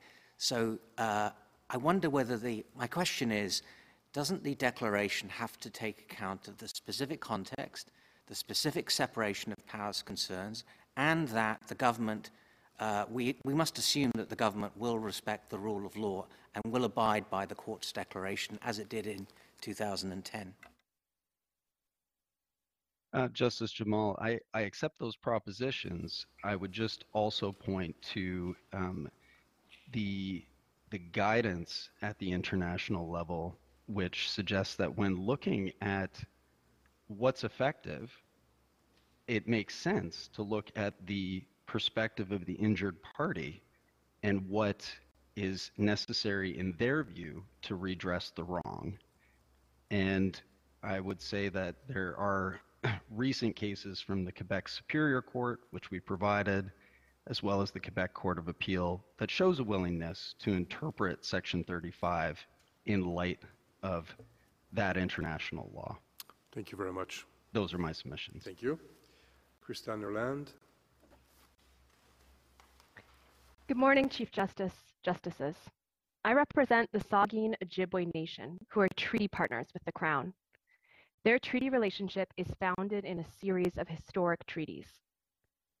The Saugeen Ojibway take no position on whether a fiduciary duty arises in relation to the treaty augmentation promise that is at issue before you. But we ask this court to take care not to discard fiduciary law as a tool to enforce the Crown's treaty promises to First Nations more generally. We say it has an important role to play in protecting historic treaty relationships. In my submissions today, I want to focus on three issues that came up yesterday about the Crown's fiduciary duty in the context of historic treaties. First, there was a question raised about whether this court's jurisprudence on the honor of the Crown and the sui generis fiduciary duties can be read together in a coherent fashion. And we say that it can. It's true that after Guerin, there was some confusion about whether all aspects of the Crown Indigenous relationship were subject to fiduciary obligations. However, this court has since clarified that the honor of the Crown is the overarching principle that governs all aspects of the relationship, and that only in some specific circumstances a fiduciary duty will arise out of that broader principle. We say there's nothing incoherent about this. A sui generis fiduciary duty applies where the Crown takes discretionary control over a specific or cognizable Aboriginal interest. And this can and often does happen in the context of historic treaties. As recently as Southwind, this court confirmed that strong fiduciary duties arise where the Crown exercises control of treaty rights. And we say there is good reason for that. It's because the structure of the historic treaty relationship lines up with the structure and purposes of fiduciary law. Fiduciary obligations arise where one party assumes the discretionary power to affect the legal or vital practical interests of another. And because of the structure of that relationship, the beneficiary becomes vulnerable to how the fiduciary uses their power. The purpose of fiduciary law is to protect the important relationships that arise out of that trust and reliance. Now, this court has already said in Southwind that the Crown Indigenous relationship is the exact kind of socially important relationship that attracts fiduciary obligations. And in our view, nowhere is that comment more apt than in the context of historic treaties. But, and I, and I, I don't want to overemphasize the comparison with other areas of the law because Aboriginal treaty rights are sui generis. But is there not a fundamental distinction between something like the duty of good faith in the fulfillment of contract obligations versus the fulfillment of a fiduciary duty? In, the, in that, in the, duty of good faith, you can protect your own interests, but you must be properly mindful of the other party's interests, given your obligations.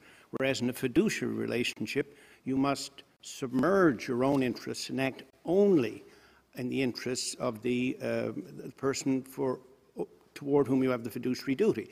And, uh, and, and it's just, in one instance, you can only take into account the other party's interests, and in the other instance, there is a certain balancing and in taking into account of your own plus your uh, contracting party's interest. Thank you, Justice Rowe. So I, I take your point about the distinction between the, the duty of good faith in contracts and the fiduciary duty. I think there's two things that I'd like to say about that. The first is that um, it's important to remember that the historic treaties were already a balancing of interests. So in the context of many of them, uh, newcomers were allowed onto the First Nations land. That was what was done in order to balance the newcomers' interests. And then in exchange, First Nations were given promises in relation to which the Crown ought to be required to prioritize their interests. So that's the first thing I want to say about that. The second thing is that the idea that the Crown may have to account for other obligations at times in its role as fiduciary has been incorporated into the doctrine governing sui generis fiduciary duties from the get-go. So this court said that the Crown's fiduciary relationship to First Nations has its origins in the Royal Proclamation of 1763, and the role that the Crown assumed as an intermediary between Indigenous peoples and newcomers. So from the start, protecting First Nations interests in the face of competing, demands, excuse me, has been part of this picture. And the court has provided guidance in subsequent case law like Osoyoos, like Wewaykum, about how and when those competing interests can be taken into account. But the jurisprudence is also clear that the fact that there are competing interests in the picture doesn't mean that a fiduciary duty can't arise, and it doesn't mean that it will just melt away, as this court put it in Southwind. Thank you very much. Adrienne uh, Telford.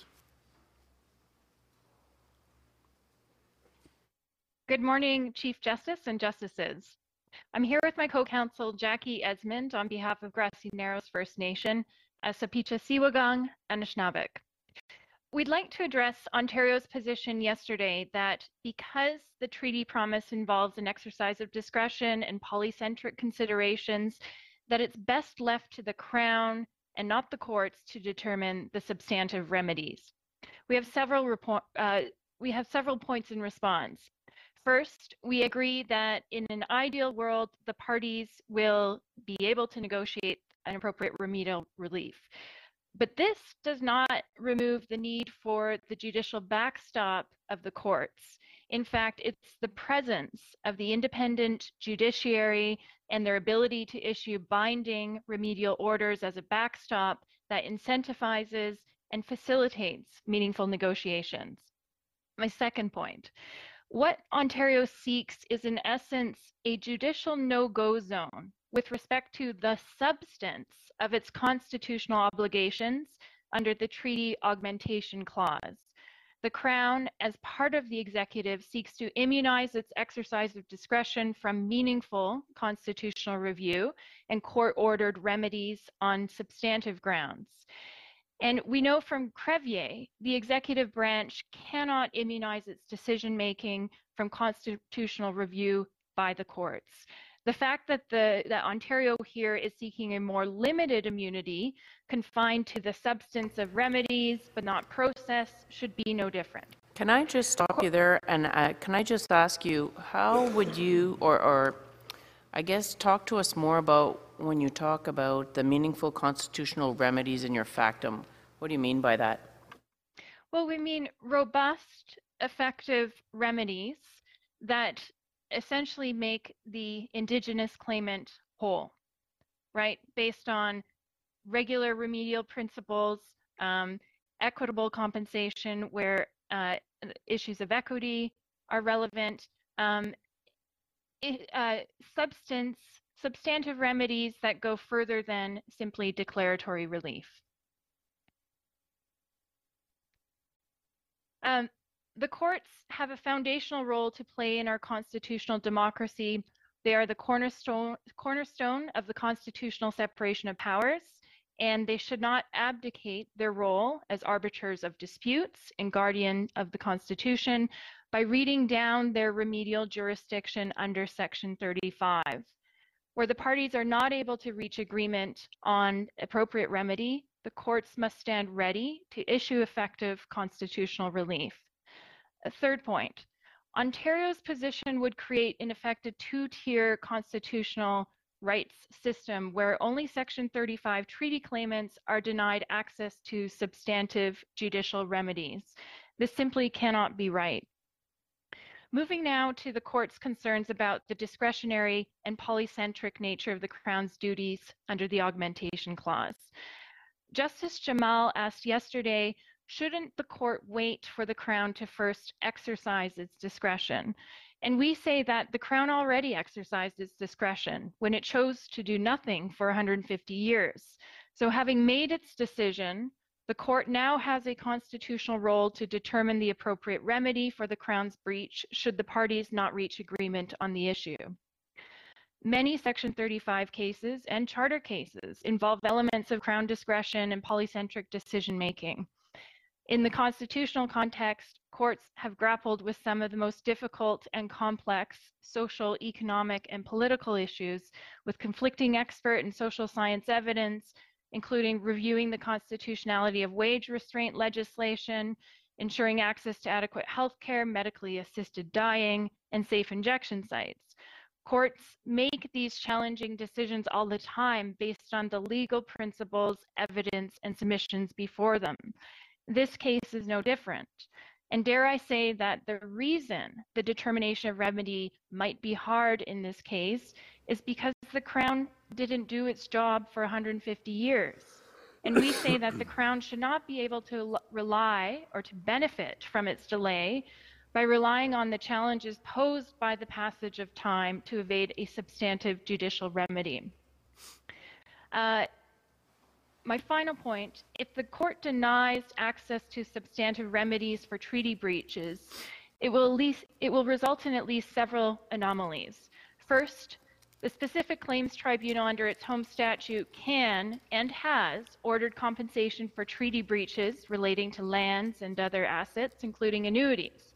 If Ontario's position is correct and a treaty breach can only result in declaratory relief, this leads to an anomaly where a superior court with inherent jurisdiction has narrower remedial jurisdiction on constitutional breaches than a statutory tribunal. Thank you I very see my time's up. Thank you. Peter Millard? Chief Justice, Justices. This intervener is a coalition of the Union of BC Indian Chiefs, Nlaka'pamux Nation Tribal Council, Chihuahua First Nation, High Bar First Nation, Niskonlith Indian Band, Penticton Indian Band, Scapa Indian Band, and Upper Nicola Band. The members of this coalition are united by decades of experience fighting for fair redress for the Crown's breaches of its historical promises through the judicial and the specific claims processes. The coalition's submissions focus on the essential role of Indigenous legal traditions and Indigenous laws in the interpretation of historical Crown promises to Indigenous peoples. Indigenous legal traditions and Indigenous laws refer respectively to the diverse legal orders of Indigenous peoples and to the laws within those legal orders. Canada is and always has been a multi-juridical nation. Indigenous legal traditions, together with the common law and the civil law traditions, form the legal foundation of this country.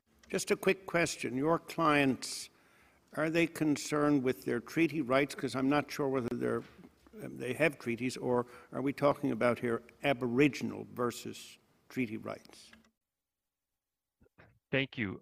Our clients uh, do not have treaty rights. Our clients are concerned with their Aboriginal rights, but, but more specifically, they're concerned with historic obligations arising from Crown discretion that has been historically exercised in relation to their lands and the principles by which those breaches or, or that conduct, that Crown historical conduct, is assessed. Uh, and that's largely through the specific claims process, but that process applies legal principles set down by this court.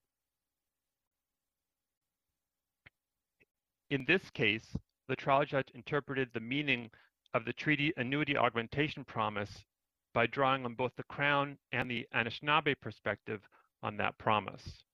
She recognized that the Anishinaabe parties to the treaties understood that promise in the context of their legal traditions and made findings around the content and the cultural context of those traditions.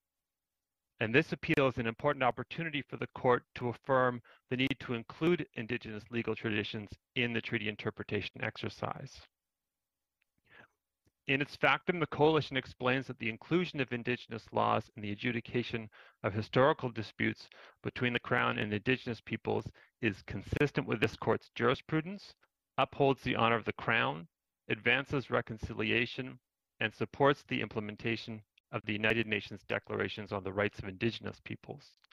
And I'll briefly address four points from our factum. First, Indigenous laws are essential to give meaning to treaty promises. The true meaning of the Crown's obligations to Indigenous peoples can only be fully understood with consideration of Indigenous laws. The laws of Indigenous community inform that community's understanding of the content of the Crown's promises and of the harm caused by the Crown's failure to keep its promises. Second, consideration of Indigenous laws advances reconciliation.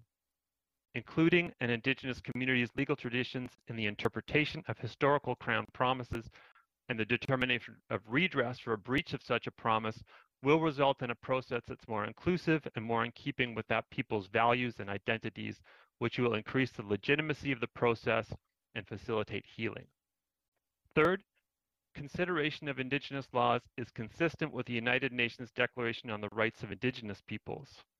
The Declaration articulates broadly accepted norms that constitute the minimum standards for the survival, dignity, and well-being of Indigenous peoples of the world. It is more than an aspirational document. Canada has committed to implementing the Declaration which the Truth and Reconciliation Commission affirmed must be the framework for reconciliation in Canadian society. And Articles 27 and 40 of the Declaration require that disputes between states and Indigenous peoples be resolved with consideration of Indigenous laws. And fourth, Canadian courts are capable of respectfully considering Indigenous laws. Doing so requires courts to make a concerted effort to understand Indigenous laws and their cultural context. This is no easy task, but the trial judgment in this case demonstrates that it can be done. Courts can and must make space for Indigenous law and its cultural context in the courtroom. So in closing, this appeal presents an opportunity for the court to recognize the value of a meaningful role for Indigenous laws in the interpretation and implementation of historical Crown promises and in doing so to support reconciliation in a just and pluralistic society. Thank you. Thank you very much. Patricia Lawrence. Good morning, Chief Justice, Justices. I appear before you today with my co-counsel, Samantha Dawson, on behalf of the Anishinaabeg Nation, the oldest political organization in Ontario, tracing its roots back to the Confederacy of Three Fires, which exist, existed long before European contact. Today, the Anishinaabe Nation represents 39 First Nations across the lands we now know as the province of Ontario. In our factum, we set out the Anishinaabe Nation's position in respect of two issues of central importance to them. In our brief submissions today, we'll focus on the critical role of the Anishinaabe perspective, including Anishinaabe law and legal principles in treaty interpretation cases.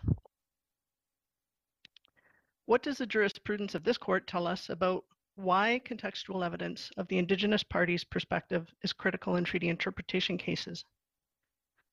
The principles developed by this court in Marshall were developed in response to a finding by a majority of the court that the Court of Appeal in that case had taken too strict an approach to the use of extrinsic evidence in interpreting the historic treaty at issue in that case.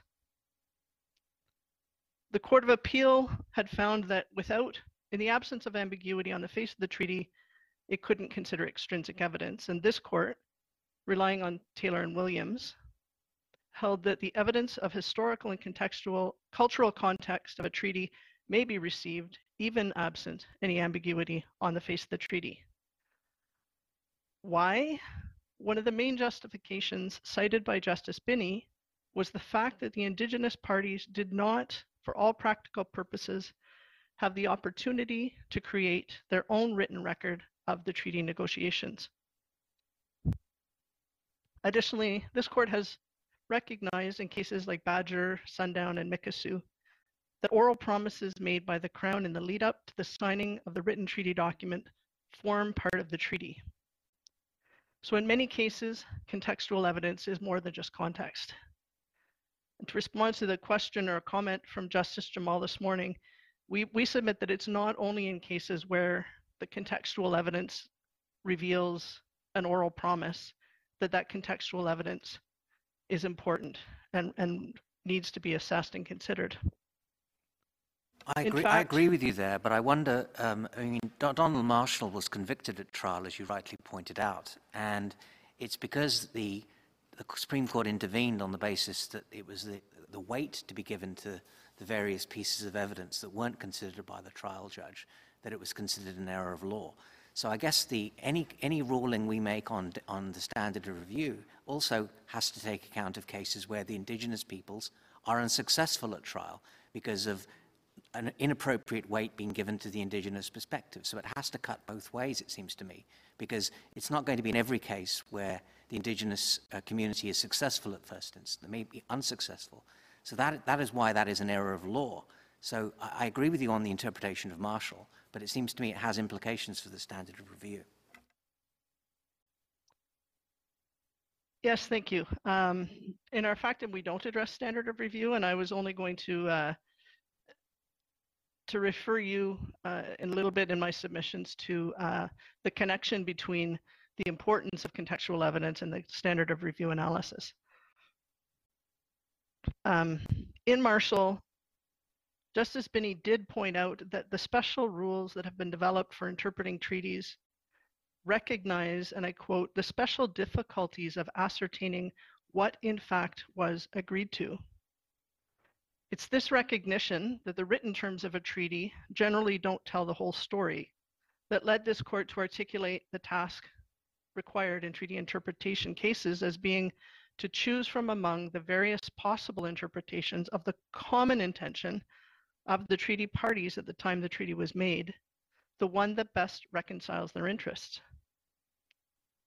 In Marshall, and this has already been, I think, referred to by counsel for the Athabasca Tribal Council this morning, um, Justice Binnie did note that failing to give due weight to the evidence of the Indigenous perspective has the effect of giving excessive weight to the concerns and, and perspectives of the Crown, since they were the ones who held the pen.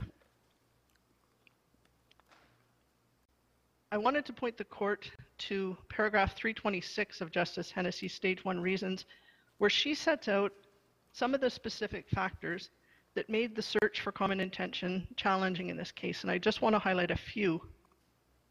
The first, she acknowledges that the parties held different worldviews and elaborates a bit on what those were.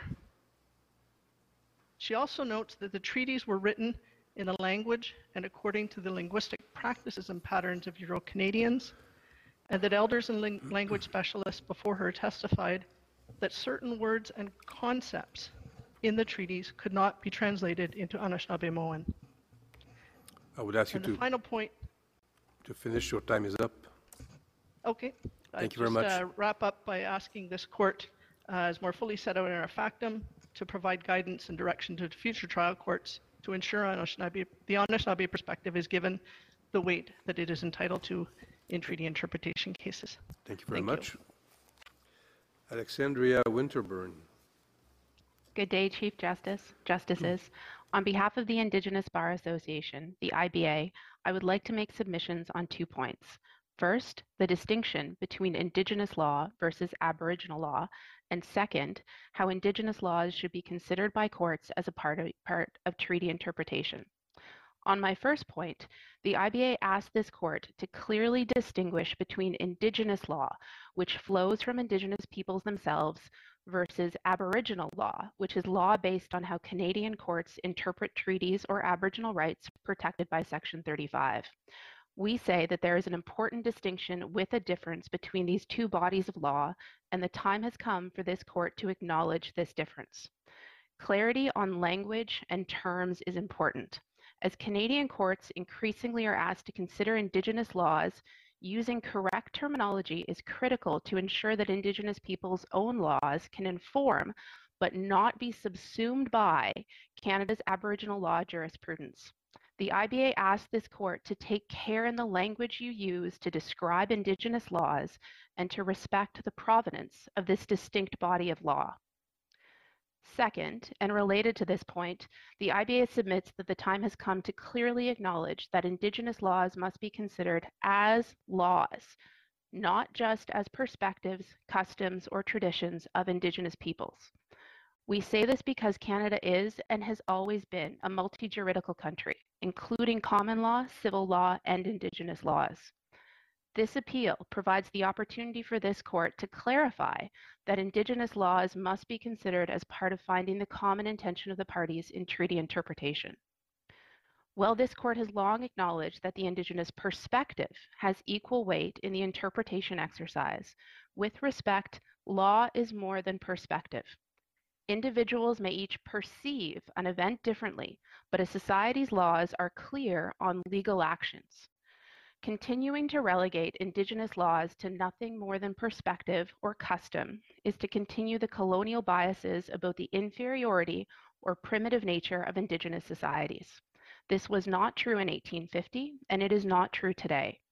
Indigenous nations have robust and sophisticated legal systems that have always governed their interactions with other peoples, including the nation to nation agreements reached in treaties. Indigenous laws form part of the essential context in which Indigenous nations and the Crown made treaties and would have informed the Indigenous party as they sat down in negotiations with the Crown. In this way, Indigenous laws and legal orders provide the outer limits on textual interpretation, and they act as the guardrails within which the common intention is found. An interpretation that would find one party breaching their own laws cannot be sustained. A clear framework from this court about how Indigenous laws are respectfully brought into the common law treaty interpretation exercise is urgently needed. In considering Indigenous laws, judges must embrace their duty to learn, not only about different Indigenous cultures, but about the different Indigenous legal orders that make up Canada's multi juridical roots. The trial judge in this case recognized her duty to learn and the need to consider Anishinaabe law as part of the common intention analysis. For example, similar to how this court has found that the honor of the crown is an overarching legal principle animating Aboriginal law, the trial judge recognized the legal principles of respect, responsibility, reciprocity, and renewal, the, the four R's that animate Anishinaabe law. She then considered these four R's as the guardrails about what was within the scope of the common intention and found that a revenue sharing model was consistent with the perspective the Anishinaabe chiefs held about upholding these legal principles. She likewise rejected other interpretations not consistent with these principles as not possible of forming part of the common intention of the parties. Yesterday, in Mr. Nahwegahbow's submissions, you received a glimpse, a mere 30 minutes, of the richness and depth of Anishinaabe law and legal orders.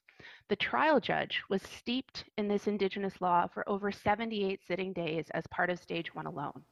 She brought Indigenous laws into the courtroom and was able to immerse herself in the beauty of Anishinaabe laws, language, and ceremony. She acknowledged the profound gift of these Anishinaabe teachings through the final paragraphs of her judgment under the heading Miigwech, or thank you. The IBA submits that where Indigenous laws have been respectfully considered as law and as part of the treaty interpretation analysis, that these findings of fact and inferences of mixed fact and law should be accorded deference. To do otherwise is to risk the Anishinaabe law being watered down, distorted, or worse, lost entirely on appeal. Subject to any questions, those are our submissions. Justice Rowe has a question for you. Yes, it, it, it may be perhaps more in the nature of a comment, but I will be brief. In Desautel, this court was very careful to refer to the laws, customs, and practices by which Indigenous uh, peoples govern their own affairs. And so I'm not, I, I, I'm with you. We need to be very careful about the recognition between Indigenous and, and Aboriginal law, but maybe we've started on that. You have. Thank you, Justice Rowe. Thank you. Uh, Stuart uh, Wuttke. Yes, good morning, uh, Chief Justice, Justices. I, along with my colleague Adam Williamson, are counsel for the Intervenor the Assembly of First Nations. The AFN is a national representative body of First Nations in Canada. For the purposes of our submissions this morning, the AFN will focus on the central question in this appeal. What are the appropriate remedies for the Crown's breach of treaty obligations? As noted by the Royal Proclamation, I mean, the Royal Commission on Aboriginal Peoples, uh, the on the original meaning, spirit, and intent of treaties have become obscured. For too long, the Crown has ignored and marginalized its treaties with First Nations, despite First Nations' insistence that treaties are key aspects to the relationship. Through this appeal, Ontario seeks to advance its own paradigm on Crown First Nation relations. Ontario argues that the honor of the Crown gives rise to procedural requirements but does not dictate the specific amounts or give rise to the specific remedies, nor impose constitutional obligations to implement a treaty in a matter that they do not agree with. The polycentric considerations being advanced by the Crown, where balancing of any discretionary augmentation amounts against the broad economic policy issues, is problematic for First Nations. It is problematic in that once the Crown has been found to have acted dishonorably, the Crown will continue to exercise discretion to the remedy Uh, the breach, effectively allowing the perpetrator of the breach to quantify the remedy. This approach will not allow, I mean, this approach will allow the government to continue to marginalize First Nations in favor of the broader public interest. It'll perpetuate, perpetuate the historic disadvantage and prolong the subjugation of First Nations peoples.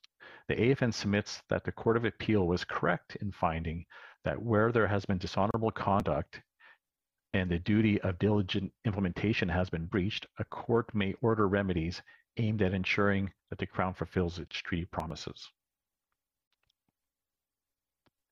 In light of Section 35 rights, the honor of the Crown is in essence a constitutional principle. As guardians of the Constitution, the courts have, must have the capacity to fully assess and redress breaches of fundamental constitutional principles, including the Crown's obligation to act honorably in all dealings with First Nations and broken constitutionally protected treaty promises. This means that full redress for the violation of the special relationship must be available to the aggrieved First Nations who have been subjected to abject neglect in the context of treaty promises. The honor of the Crown commensurates requires commensurately requires the availability of concrete and effective remedies. The AFN submits that the court's assessment of the consequences of the Crown's failure to di- diligently implement its treaty promises and its dishonorable conduct can be informed by international discourse. Canada has recently enacted the United Nations Declaration on the Rights of Indigenous Peoples Act, emphasizing the import of fundamental international human rights standards identified in the United Declarations on the Rights of Indigenous Peoples into the domestic sphere. Article 37 of the Declaration requires the Crown to honor and respect the nation-to-nation relationship in the treaties that is conduct, concluded with First Nations, noting that First Nations people have the right uh, to the recognition, observance, and enforcement of treaties. Article 8 of the UN Declaration requires positive, effective mechanisms for redress of any actions which had the effect of dispossessing Indigenous peoples of their lands, territories, and resources. The right to effective remedies is also enshrined in international conventions such as the International Covenant on Political, I mean, Civil and Political Rights. Under international discourse, remedies must be adequate, effective, adequate and effective. Such remedies must address the wrong of Indigenous peoples encountered and provide for the full restitution. Now, the suggestion that a declaration is the only relief that ought to be granted falls short of international standards. The proposition is that a strongly worded declaration may compel the Crown to return to negotiation, negotiation table to, uh, with its treaty partner to work out a negotiated settlement. However, declarations are not the most practical process in every circumstance.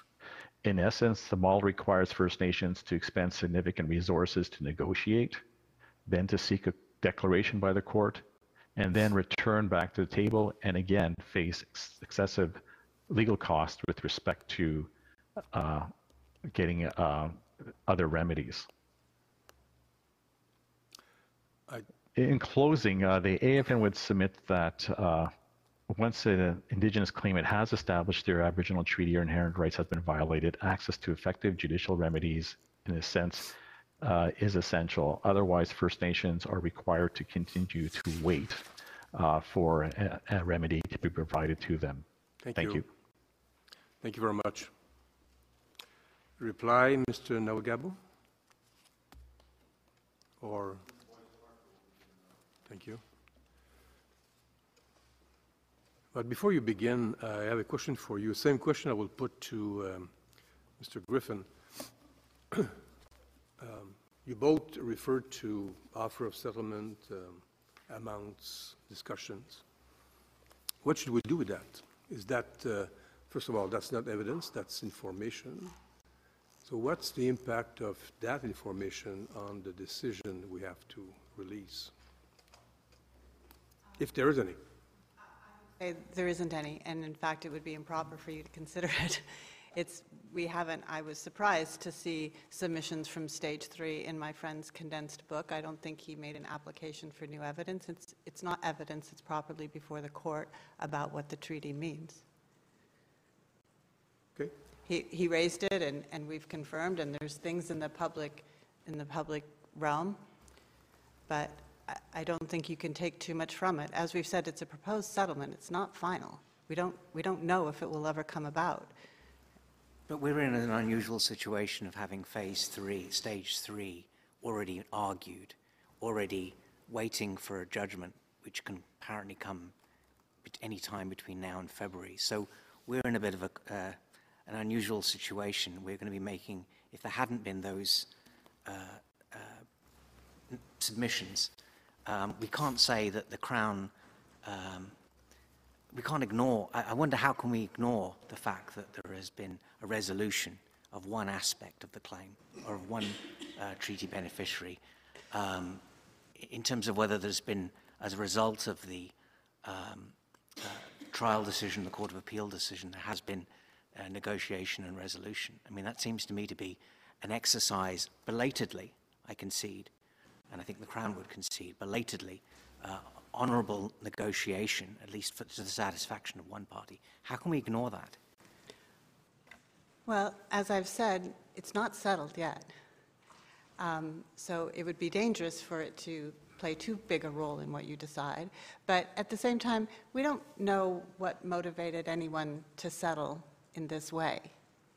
And, and your, there, there are two questions about, about compensation or about um, this uh, suggestion of a declaration before you. I tried to mention this yesterday. It's one thing about whether or not declarations would be useful in the ongoing treaty relationship going forward.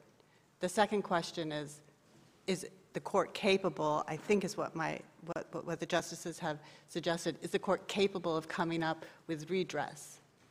And, and I don't know how the fact that one party might have decided that they wanted to move on with their relationship with the Crown, how does that, how does that affect either one of those? It's difficult for me to Well, we understand. were, not, we're being asked, as I understand it, and correct me if I'm wrong, we're being asked to give a declaration with respect to, in part, um, the conduct of phase stage three.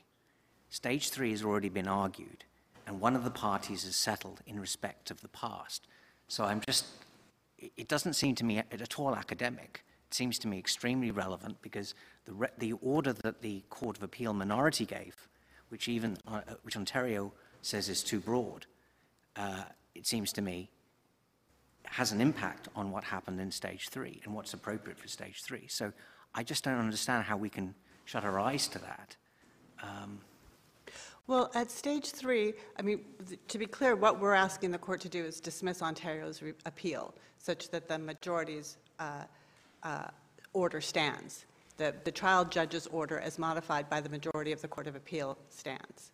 So there's no request there to give uh, direction for stage three particularly.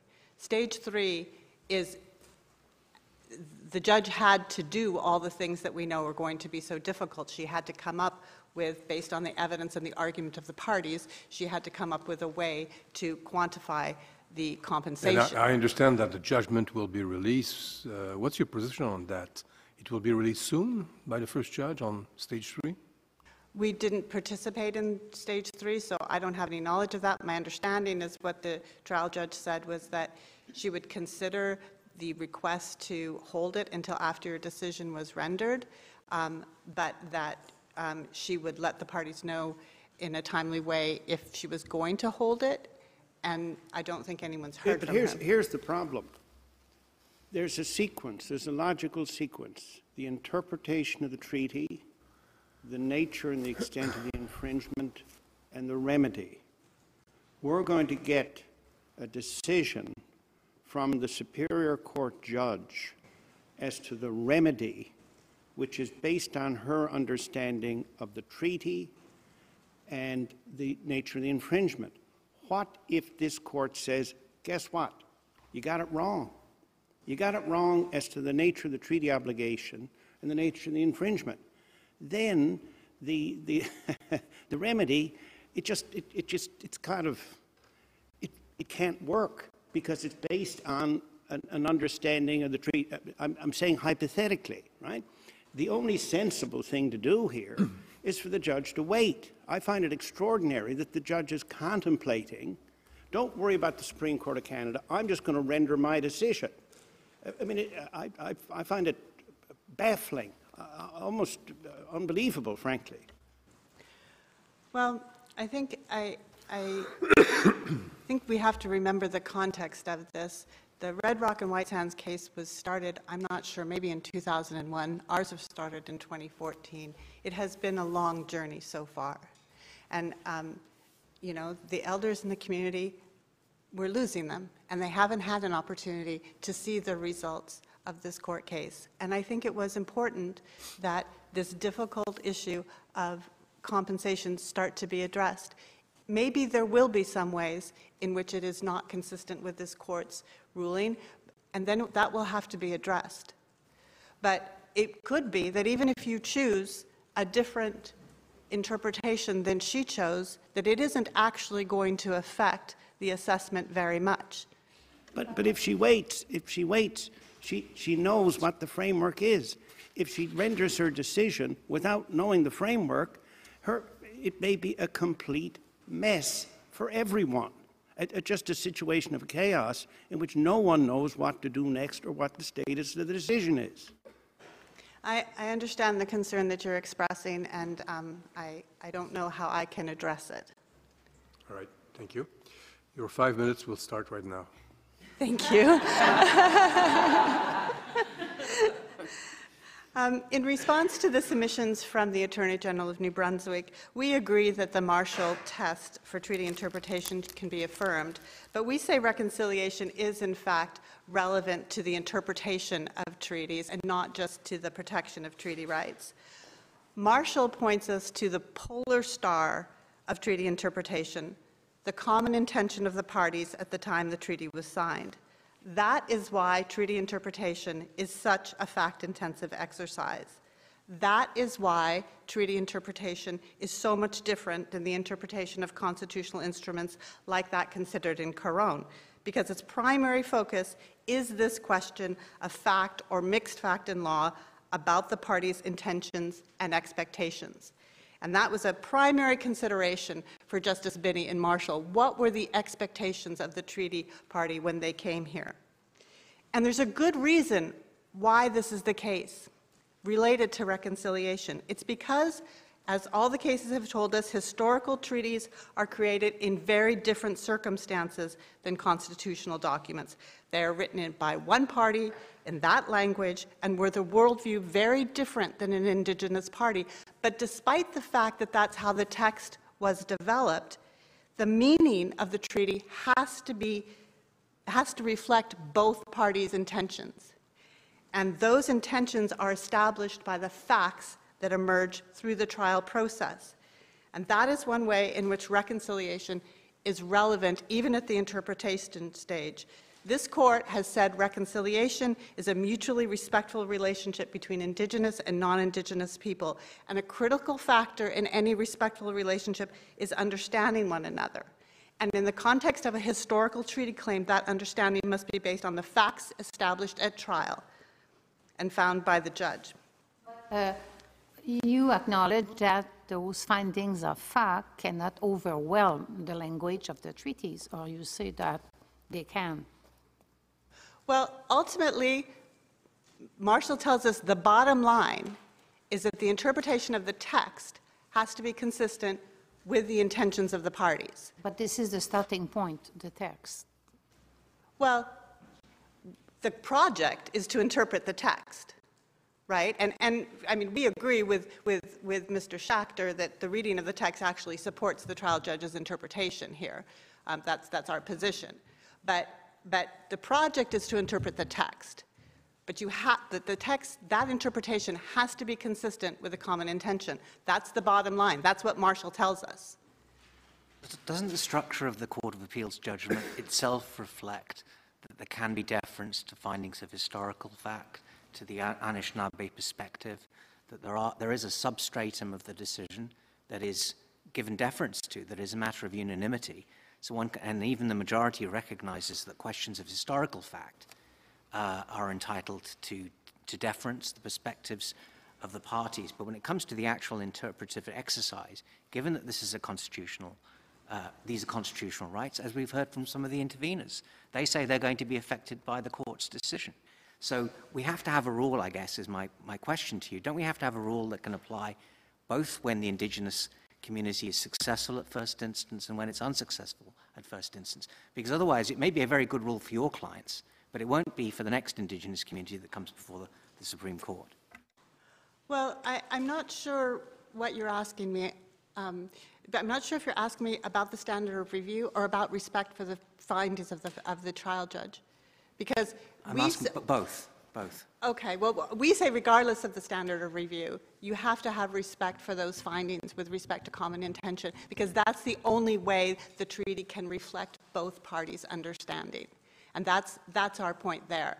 And if, it's, if, if you have a problem where there's an extricable question of law, and for example, they don't take seriously the Anishinaabe understanding, like in Delgamuukw, right, where there was where there's a fundamental misapprehension of the project of looking at indigenous evidence or evidence about the indigenous perspective, we'd say that would be an extricable error of law that could be addressed by an appeal court.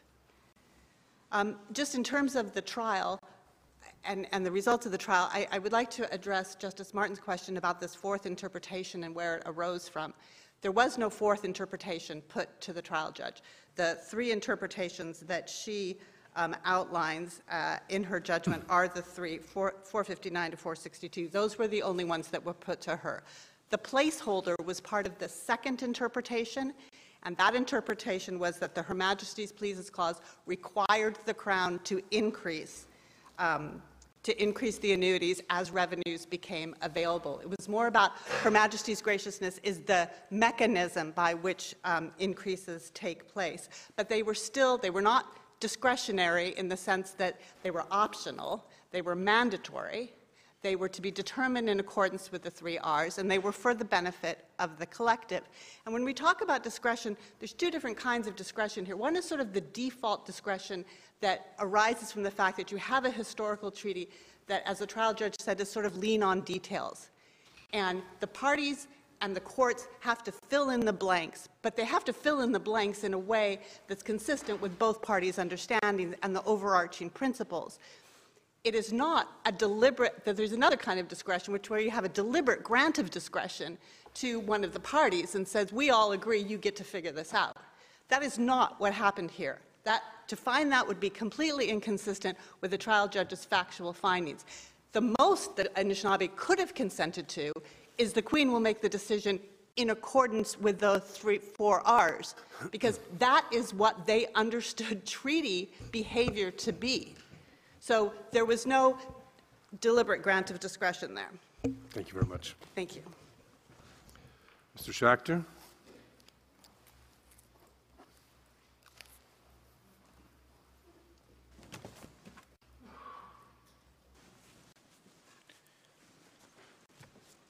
Uh, Did you want to give me an extra time to answer that question then? Go ahead. Yeah, so, uh, look at, there was no honorable negotiation for my clients. We were forced to go to, tr- oh, hold on, let me finish.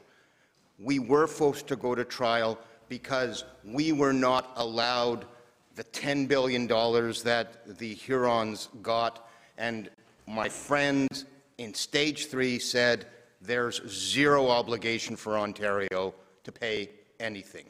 So that's the context in which we, Robinson Superior plaintiffs, we have to come to court because we're at a stalemate. Now, my friend wanted to say that, the, yes, we, we, invited you to the table, but we're not going to get into what was said at the table. Your time uh, starts now. All right.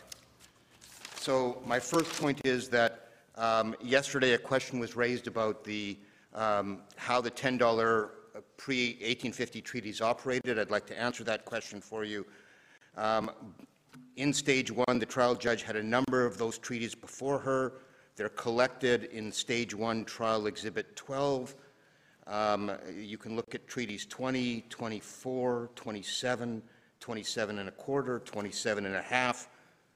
The trial judge discussed all of those at paragraphs 101 to 104 and 433 to 436 of her stage one reasons. In brief, each one of them has the way the $10 per capita treaty worked. The annuity entitlement for the collective was calculated on the basis of population at time of treaty times $10. The value of the treaty territory surrendered was irrelevant. The size of the treaty territory surrendered was irrelevant, but they all had a common feature. And that common feature was not in the Robinson treaties. And the common feature is express and clear language that there's a fixed cap on the obligation. Turning to standard of review, saying that the interpretation of a treaty is ultimately a question of law does not mean that the facts as found by the judge need to be or can be ignored. I say that if the court accepts the factual findings of the trial judge, which we say did not include any palpable and overriding error, then the ultimate legal interpretation, if that's what it is, you are inex inexorably driven to the correct interpretation, which is the trial judge's interpretation. Bottom line here is, in order to find that the minority was right, in order to find that Ontario was correct, you have to say the common intention of the parties was to cap the collective entitlement to population times $4 and the evidence just did not support that. The evidence was pretty darn clear, and the trial judge spent I don't know how many Uh, was it 88 days or 78 days or how many days it was, she looked through that evidence and she studied the evidence, and we have to, oh, and that's what trial courts are for. We have to trust that they did their, she did her job correctly. So if you're going to give any deference to her findings of fact, the legal conclusion in this case follows. Now, in we are not, I'm not asking the court, by the way, to ignore the written text at all. No, I agree with Ms. Boyce Parker. We're asking you to interpret the written treaty text having proper regard to the factual findings. Turning to uh, the AG of New Brunswick spoke about declarations being sufficient vindication of treaty rights, but those cases talk about talking about declarations being an appropriate award are identifying that the right exists. And I, you can look at paragraph 249 of the Innu case, uh, 2020 SCC 4. Here, we're concerned about an appropriate remedy for breach of treaty in the past, at least for my, my clients, we are. And declaratory re relief, I think, sure, it makes sense to guide the parties in the future relationship, but past breaches that have resulted in financial loss deserve a proper, appropriate remedy. Now, the parties in stage three, we joined issue on that, and Ontario argued about why the proper remedy in stage three should be, only be declaratory relief. And so my answer to you, to go back to the question you asked Ms. Boyce Parker, is you should allow that process to, weigh, to, to play out because you should be making your decision about what the proper remedy should be, knowing what the facts are on the case that you're making the decision on. You don't know that now. You haven't seen the facts that Justice Hennessy has seen for 68 days in order for her to make a proper decision. Finally, the AG of New Brunswick spoke about reconciliation not being adhered, uh, not being achieved in the courtroom. There's the Desautel case that, that says negotiating table is not a substitute for the courtroom. You've got Clyde River that was geared towards um, future forward-looking aspects, not about the past. And the, course, the core of this case is about a vindication of a breach of the treaty rights for the past 175 years. The existence of Crown discretion in the treaty engagement process is no reason to think that the courts can't quantify losses in the past. In every sui generis, many-hatted fiduciary case that this court deals with, just because there's discretion doesn't mean there isn't principled, ordered ways to figure out compensation. All right. May I ask a question, please? Sure. Thank you very much. Um, I, I, just as a follow-up, given that this is uh, a very big trial that has happened in stages, and stage three is was designated as the um, uh, quantification, assessment of damage, yes. uh, compensations, uh, is it, do you see any problem with a declaration that um, at this point in time uh, that compensation for treaty breach is available?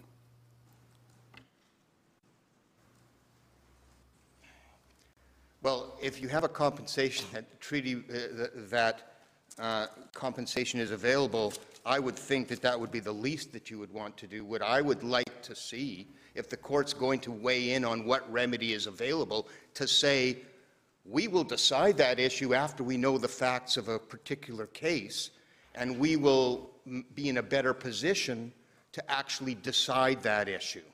But a declaration that uh, uh, uh, but if you want to say all remedies are available depending on the facts of each case, yes, that's, that's what I think is appropriate. All right, thank you very much.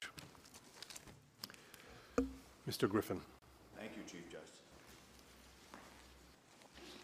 You have also the time before you start your five minutes to answer our question.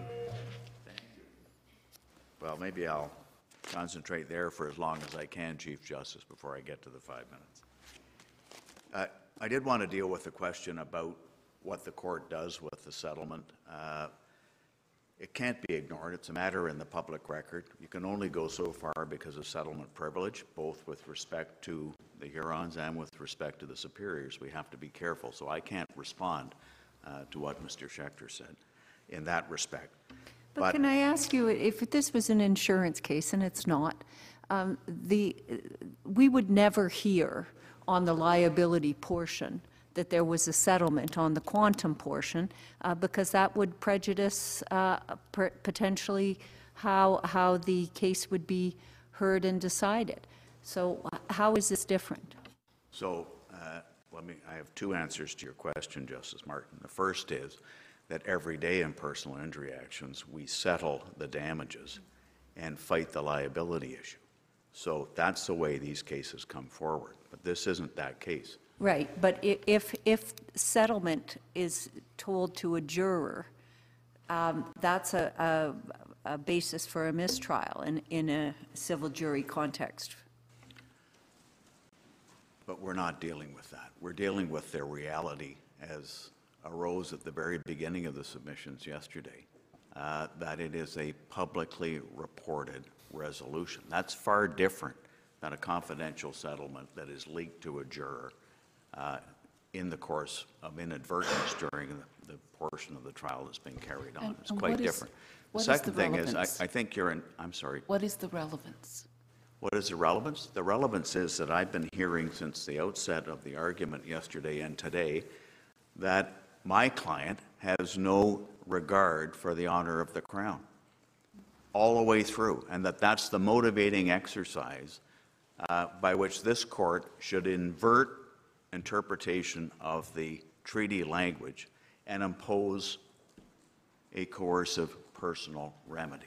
But is that really incorrect, partly what you just said? Because if I read the record correctly, your arguments were a bit of a moving target as, as you're going through the process. They're not a moving target in this respect, and I don't accept that characterization for a moment. But they're not a moving target. I've said to you from the outset that this has to be interpreted, and that's why we're here. And that is what informs whether or not there's a discretion to be exercised. And if you find there is a discretion to be exercised on the proper interpretation, then the remedy flows from that. It doesn't flow the other way around. And then I guess I'll ask the question that we were urged to ask you. What was the position in stage three of the Ontario government with regard to disclosure of documents? I don't know the answer to that question. I've not been in the stage three trial. I can't help you very far in the stage three trial. I can certainly tell you that when you're facing coercive personal remedies of $126 billion, that's quite a different fight and quite a different litigation environment than what I say should flow from how this court deals with the discretion. But you'd agree with me, disclosure is essential. How can a trial judge come to a determination without having all the relevant information in front of her? So we're having the same argument that arose as a result of the uh, disclosure of the settlement, that how does a court grapple with things that I can't respond to?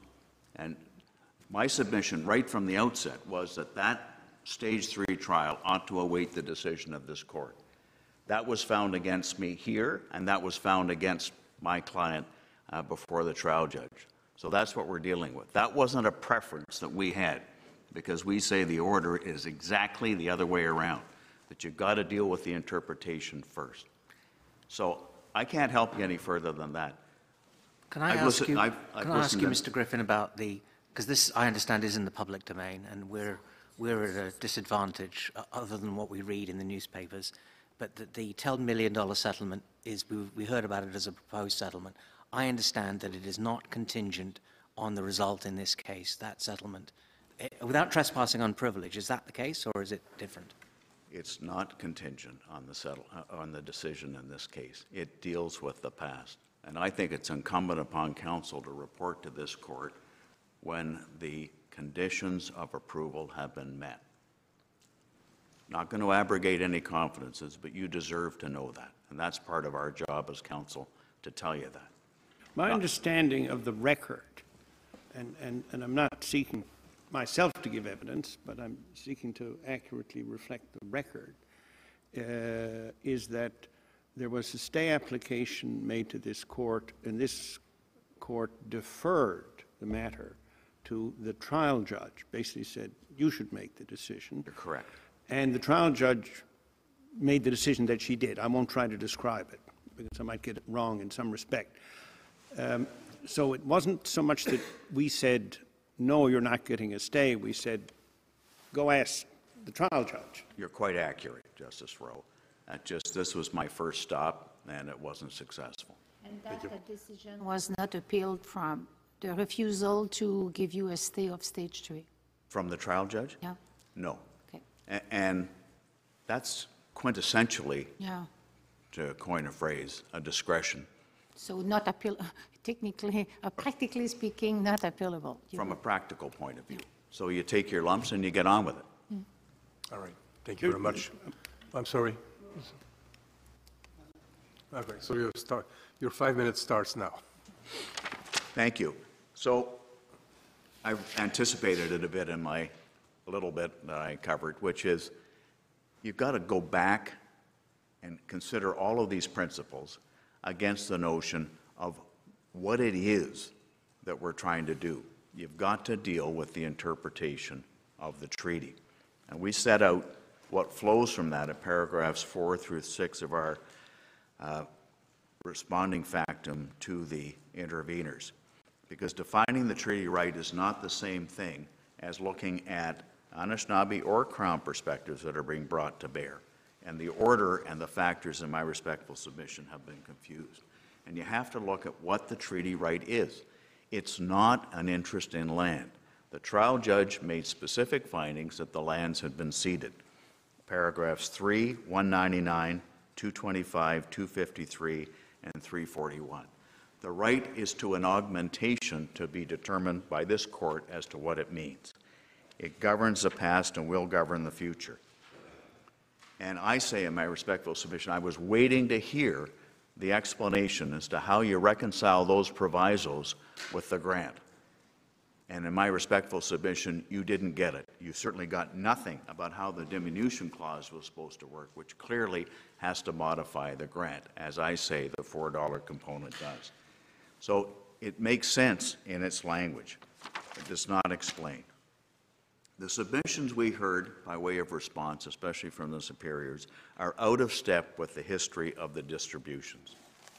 At paragraphs 289 and 90, the trial judge made specific findings that the Huron Treaty was paid out in goods to each band from 1851 to 1854. Starting in 1855, it was paid to individuals in money. The Robinson Superior throughout the 1850s was distributed in cash to the head of each family. So effectively, it was individual distribution all the way through. So please take it from me that that was the nature of it. With respect to the actual language of the treaty, my friends talked about the $10 per head piece. I was going to direct you to the exhibits, Justice Karakatsanis, in that respect, but you have them now, so I, I needn't go further there. But I stop to say the interpretation that's urged upon you is unworkable.